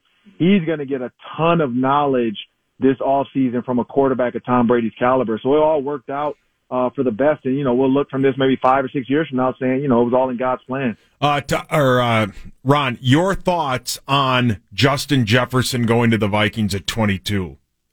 Yeah, that's a huge pick for the Vikings. You know, everybody had Justin Jefferson as a top 15 guy. Uh, I think it all got weird when Henry Ruggs III went off the board first. That was uh, weird, but we know how Mike Mayock and Jon Gruden value speed. Mike Mayock for years would be on the draft panels and he always talked about speed, speed, speed, and that's all he talked about, and that's what he valued the most. So that's why Henry Ruggs first went off. Once that happened, everybody started kind of falling and they got a little weird. Justin Jefferson, thank goodness, fell to the Vikings. And when you look at his game tape against Clemson, against some of these top teams, in the slot, outside, bunch sets, he was everywhere on the field. So he's a guy that's going to allow Adam Thielen to be able to stay outside. We know Adam was really good in the slot, but we also know Adam wants to be an outside receiver. He wants to be that six-two guy that's going to run the comebacks, run the digs, and be that, you know, outlet, bigger guy that Kirk's always going to throw to. Well, now you got a guy like Justin Jefferson who can go into the slot, and Adam does not have to be that guy. We know Bisi Johnson did a little bit last year, but I'm guessing Justin Jefferson is going to take over there. And then you add Tajae Sharpe on the other side, on the outside, who's another, um, you know, has size and, and can play in the red zone. But Justin Jefferson is uncanny with his ability to get open. And, you know, when they run bunch sets, he gets lost really fast because he's running so smooth. People don't think he's running fast. And then by the time he's up on you, it's too late and he's gone. And so he has a real uncanny way to just look comfortable and calm and cool at all times. And then all of a sudden he's running by you. Hey Ron, uh, analyze this current receiving uh, group then for the Vikings. So you add you you you you don't have Diggs, but now you have Justin Jefferson and Chad Beebe. We don't know how healthy he can remain from a season to season basis. Year two of Bisi Johnson feels like he tailed off. Dillon Mitchell from Oregon a year ago was on the practice squad. Now he's in the mix. Uh, what do you like or what do you want to see improve? And uh, how do you like this receiving corps for the purple? Well, if you look at the Vikings overall, I think uh, Irv Smith in year two is going to have to drink way more water from the fire hose. He's going to have to take on a lot more of the offensive playbook because I look forward to seeing him do some of the four receiver sets where if they go empty four wides, Irv is your fourth receiver and he is the guy out there with Dalvin Cook in the backfield or Kyle Rudolph is the other tight end and is an empty backfield. But when you look at this corps, I mean, honestly, I think they can get through a year with Bisi or, or uh, Bisi, Justin, Adam, um, and as well as Tajae Sharpe. I think those, those are your four going into it. Um, I think Beebe kind of gets pushed back to number five in training camp, and then he's going to be competing with guys like Dillon Mitchell. Or if they happen to pick up another guy in this draft, because like I said, Donovan Peoples Jones out of Michigan is still there, and he was one of Michigan's top receivers. And so you look at his size at six two, but his speed at four four eight. He's another guy that can come in and be a fourth receiver, but also he was a really good kick and punt returner for Michigan. So instead of your starting corner Mike Hughes have to return punts, you can put a sure-handed Donovan Peoples-Jones back there to return kicks and fair catch it because in the NFL, mainly it's fair catching for the most part. Um, you just, you might get a return every once in a while, but there's still, there's a kid from, uh, SMU, really fast receiver, 5'11. Um, he's still out there. So there's, there's still some receivers. I mean, with, with seven picks possibly left, um, if there's no more trades or who knows what's going to happen with that, um, that the Vikings could still go after and get another good solid receiver to add to this mix because with so many picks, it's less likely to be free agents and more likely to be six and seven rounders that are making that, you know, bubble, uh, pick to be on the, on the 53 man or 56 man roster. Hey, last thing for you, I guess, uh, well, actually two things. First thing, uh, do you anticipate any more members of the Gophers going in this draft? Carter Coughlin hasn't been named. Kamal Martin, some of those guys. You, you think any of those guys will get their names called? I I think Carter and Kamal will. I think it's going to be maybe sixth, seventh round. Uh, Kam- I say Carter more so than Kamal. Um, and the only reason I say that is just because he can, it's going to have to be a 3-4 team. He's not a defensive end. Um, he just played defense end with the Gophers. Uh, but what Carter's going to have to learn is how to play in the over front where he is an outside linebacker that gets on the line of scrimmage like a TJ Watt. Um, but he's not a true hand in the ground defensive end and his weight at 230, 235. Um, that's always going to be the question of, you know, how long can he hold up rushing the quarterback? He's going to have to, he's going to have to put some grown man weight on. Um, but Kamal, he's a wild card. I mean, I think he's going to be, you know, a, a six, seven round pick that's going to come in right away and be a special teams guy. Uh, he's a freak athlete that loves to play football. So, you know, that's, that's where he's going to fall, but he also could end up being a preferred free, you know, uh, free agent where as soon as this draft's over, he's going to be one of those guys, uh, like a CJ Ham, like an Adam Thielen that gets a call from the Vikings and say, Hey, Kamal, we've seen you for the last four years. We know you're from Burnsville. We love to bring you as a preferred guy. And I would say Kamal, that would be a good shot with the Vikings. One, the Vikings like guys from this area, but also you have to look at the linebackers with Kenjo Brothers and all these other guys, free agents now who they probably won't bring back. There is definitely a spot for Kamal to make this Vikings roster if he does not get drafted. And uh, I know you've been up to, to a bunch of digital stuff throughout draft weekend. Where can people see what you're up to? I mean, we usually get to see you Fox 9. We usually get to hear you on the fan, of course. Uh, weird times and circumstances, at least until the season kicks up closer to the fall. But uh, you've been busy talking to wide receivers and stuff this draft weekend. Where can people find your stuff? Yeah, I mean, I've talked to more than just receivers, but yeah, I mean, we talked to Roy Williams uh, from the Cowboys, who's a former Zimmer draft pick, and he has a great Zimmer story about what happened in their draft room. Um, but everything's going to be on my social, so go to three Ron Johnson on Instagram. Um, it's loaded up on IGTV right now. We're going to start loading them up over the next couple of days. Uh, we do have the Eric Decker one up.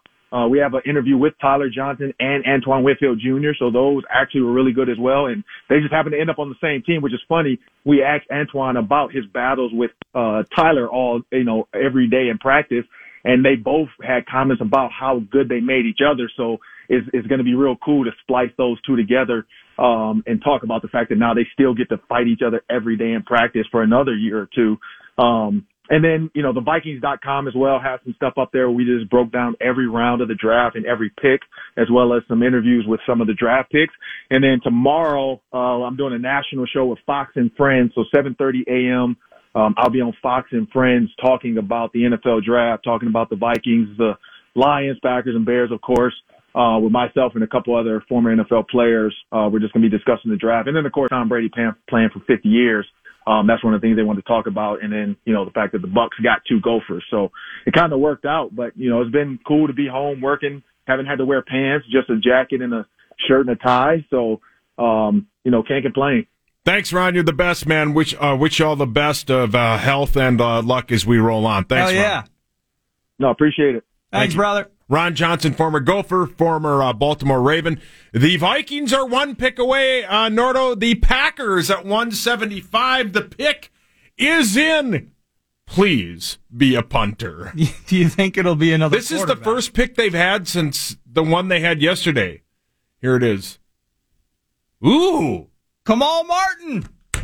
Didn't take long. Good timing for Ron John at three Ron Johnson on Twitter. If if anybody was was unaware of that, Kamal Martin, linebacker, the Golden Gophers, is uh, is headed to Green Bay.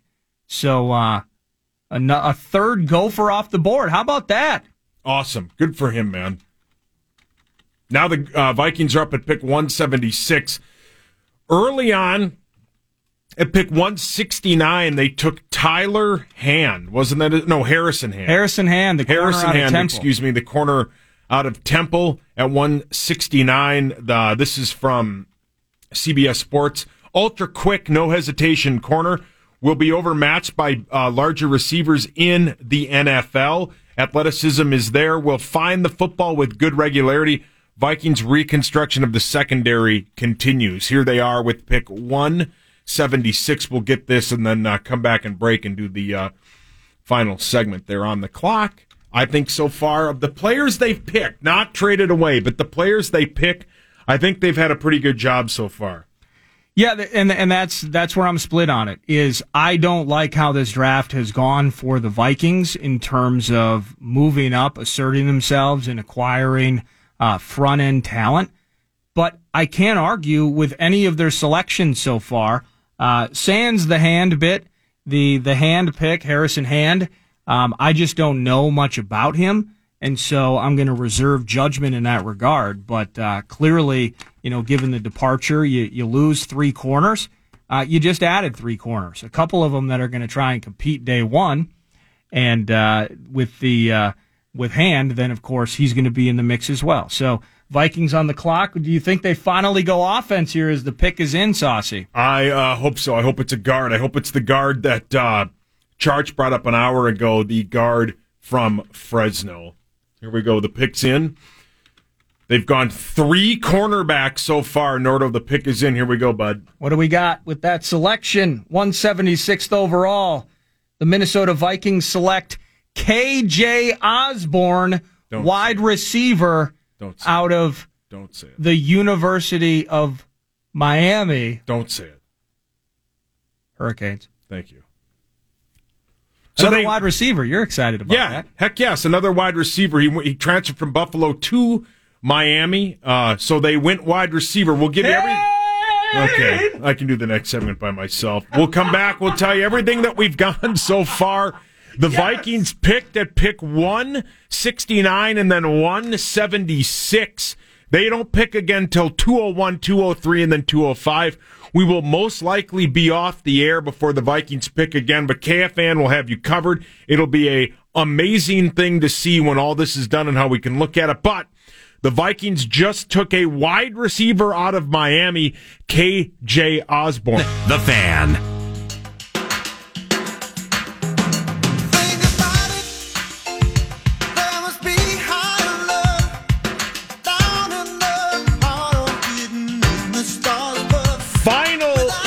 Segment 2020. Yeah. Draft coverage, Nordo and I. Thanks everybody that's joined us. Charch PA, Ron Johnson, Pete Bercich, Pete Bercich, Fargo Flash, Fargo Flash, Muss. How about Cam Dantzler and Swervin Irv? That was great. That was probably the highlight of the, of the bit so far. But uh, if you're just joining us, the Vikings and Packers had back to back picks. The the Packers went at 175, and this is not me saying it. It's all you gopher rubes out there. Keep your tweets to yourself. this is what. But you but you want to say this on air, so But it's a double edged sword. I want to say it on air because it's the, it's the Packers. yeah. This is what C. This is just one guy's opinion. This is what CBS Sports wrote about Kamal Martin, who went to the Packers at 175. Martin looks the part of a modern day NFL player because of his high cut frame, but he lacks athletic and, and he lacks uh, athletic ability and is a liability in coverage. Good hitter if kept between the tackles. D plus. D plus. D plus. That's our guy Kamal. I love Kamal. Great. The Packers have had an awful, awful draft. So they've gone quarterback, running back, a H back, and now Kamal Martin. They've had four picks. And then we took KJ Osborn, a wide receiver out of Miami, at uh, pick 176. He, uh, they gave him a C plus. They say Osborn has uh, deceptive long speed to really stretch the field, tracks it well, and can be dangerous after the catch. some question about his route running ability. Like the uh, they love the depth addition to the Vikings at this position. So so far so good. Yeah, there we are. Okay. Well, we uh well, I, I'm again, I don't watch Miami football. We added a wide receiver, probably of the special teams I would bet, yeah. because you know earlier in the draft, the appeal, whether it was a Jalen Reagor or it was a Brandon Aiyuk, Aiyuk's kind of a stud. Now, I think he only played and excelled one year at Arizona State. I think it was just one season where he really blew up. Have you watched Ayuk highlights at all? Just like YouTube and or whatever? Yeah, he's sweet. Holy cats. Yeah, he's sweet. But the appeal of some of those guys was the ability to return kicks as well. Because if Mike Hughes is going to be healthy, and if Mike Hughes is going to play corner on the outside, and if he's going to achieve that first that first round pick status that we that we paid for, uh, he ain't going to be returning punts and kicks. He's going to be a full time outside corner, right? And the Ameer Abdullah thing it wasn't the most exciting thing in the world. So maybe KJ Osborn, and maybe they'll try him. Then maybe uh, Dillon Mitchell again. I mentioned him, practice squad guy from a year ago. Maybe those are options. So So we're now into the sixth round. one, two. Okay, so it was just uh, what? Do, what do we get? Five straight defensive uh, picks before we got to uh, to KJ. So here, let's just go over it from the beginning. And Yeah, why not? comment at pick at pick twenty two. The Minnesota Vikings took Justin Jefferson, wide receiver L- of LSU. Then at twenty five, they went back to thirty one and took Jeff Gladney, a cornerback from TCU. Then at, at 58, uh, round two, everybody thought they'd trade up. They didn't. They sat and got Ezra Cleveland, who uh, CBS Sports gave an A minus to. He's 6'6", 311 offensive tackle. And then at uh, pick 89, we had him on earlier, Cameron Dantzler, the corner out of Mississippi State. Then they went DJ Wonnum, a uh, defensive end out of Southern uh, South Carolina. South Carolina, excuse me. Then they went James Lynch. This is where the run of defensive players went. A defensive lineman from Baylor. Troy Dye, a linebacker out of Oregon, who a lot of people love. A lot of people are really excited about this pick. And then Harrison Hand at 169 in the fifth round, a corner from Temple. So if you're keeping track at home, they've gone three corners in this draft. And then the, and the six total defensive players Yep. just three on the offense. and then their of the most recent pick, wide receiver KJ Osborn out of Miami. So they pick it uh, 201, 203, 205, 219, 244, 249, and 253. That sounds like my uh, entire weight yo yoing in fourth grade, but they have seven picks left. Oh, I bet I weighed 200 pounds in fourth grade. Are you serious? Probably, yeah. Oh, okay. I mean, I weighed over 300 in high school. I was a disgusting mess. The only thing that isn't making me disgust anymore is my perfect teeth. I mean, I was a treat. I mean, I was like Bat Boy. But but that being said, after I ripped Was your tongue in jail? my Wendy's napkin teeth, I mean, I was a mess. if I was an animal, my parents would have just left me in the woods. Oh, it's not okay. You're you're elite at self deprecation. yeah, it's uh, my half my bit. But, But no we don't pick again till 201 Nordo. Yeah. What are we doing with seven more draft picks? Well, and I heard Rick address it. It was late last night. I was on the couch enjoying some scotch and watching the media time with Rick late last night, post round two and three. And he mentioned, you know, kind of the, the concept again, and we hear it every year. It's easier to just select a guy in the seventh round than it is to try and negotiate via college free agency. Uh, college free agency a little bit different. Maybe it's a bit screwy this year, given that there's um, there's no connectivity and there's also no rush to get to rookie mini camps that technically won't be taking place in their uh, traditional forms, which would be about a week from now, where we would be at Eagan in, in at TCO in Eagan, and maybe we're on the perch if the weather's right and we're pumped up about. That makes me so sad. yeah, no, there's a lot But of there's other things going on. I get that. yeah. Uh, well, you don't need to. I mean, you can be sad about things. You don't have to have a disclaimer for for everything. Well, you do when everybody's offended. Yeah, everyone is offended. There's no doubt. But with seven remaining picks, you know, a couple of areas, interior offensive line has not been addressed, and we only have two safeties. True, you know, two true actual. Oh, there went safeties. Charch's guy to Denver. Uh, the uh, The guard from Fresno Nute? State. Yeah, uh, Muti. man. He was on this list from yesterday, Nordo. Yeah. When we got into about the midway through the second round, he's been on this list. He entered a he wow. He's only played 19 games. That would have been fine. I would have liked that pick at 176. Absolutely. But uh, but there it is. I mean, right now, this is the point, you know, and I can't say it's it's not throwing darts at a board. I mean, the amount of work that the Viking scouting department does, you know, this is whereas, you know, some of this it feels like just as fans and we had our own plans, it feels like in some ways that whatever plan they had may have gone awry at one point. They've missed opportunities to trade up and all of those things, but they plan well in advance for this portion of the draft where now it's it's starting to line up, you know, the kids that they talk to at the draft that may have potential, but they know sure as hell, sure as bleep that they're not going uh, on day three unless it's a seventh round selection by a team like the Vikings. Yes, So- here come the Patriots again. I can't wait.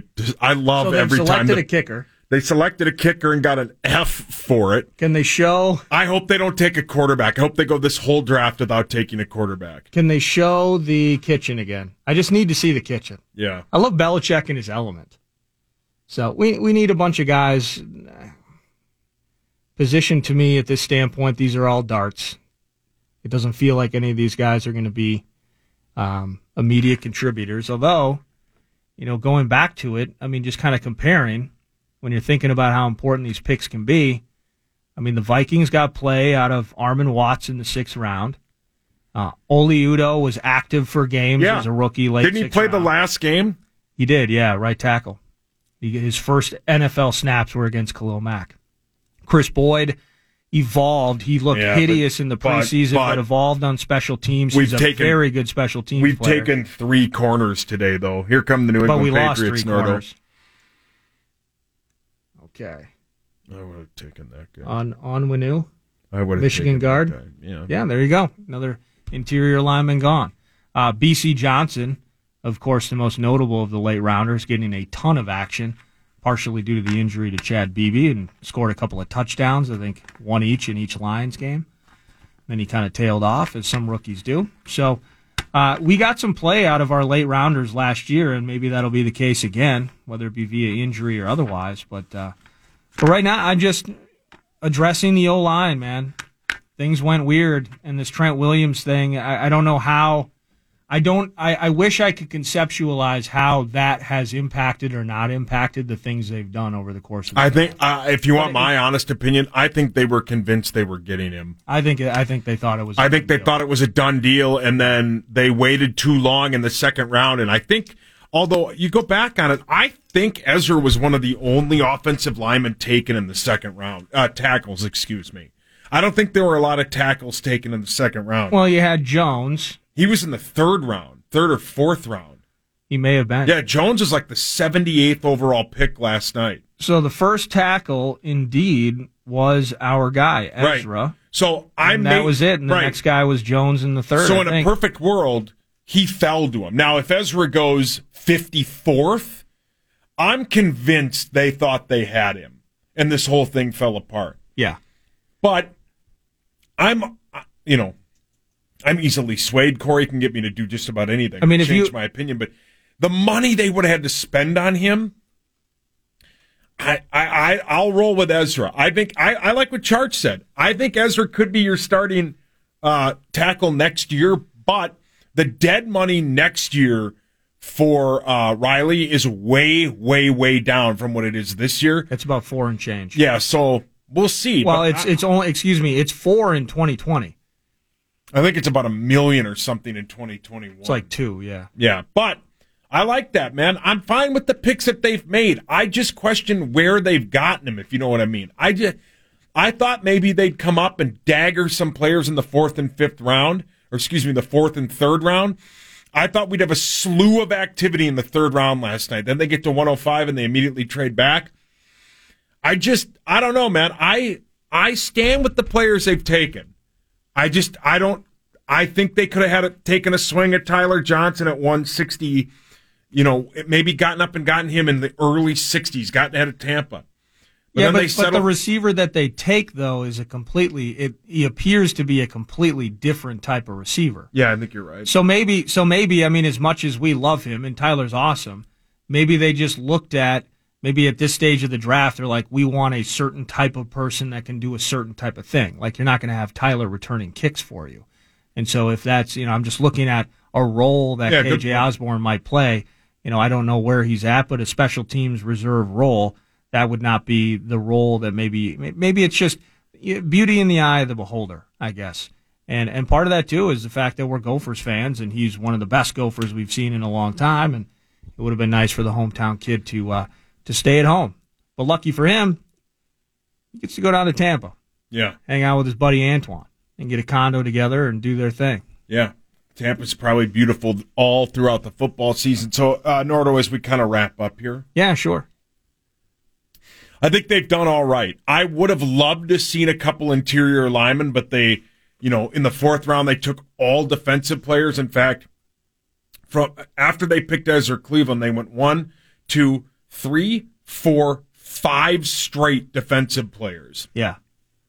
They've taken six defensive players to three uh, offensive players. Which is where they sustain the most losses. Yeah, so which is good. Makes sense defensively. But I would have loved an interior lineman. I'd like to see him maybe trade up here and get somebody. I don't know whoever is available, but I think they've kind of. I don't know what they're going to do with seven more picks in in these final. How about that? We're we're completing four hours of radio, and they still have seven selections, Yeah, seven picks. the Saints have had none.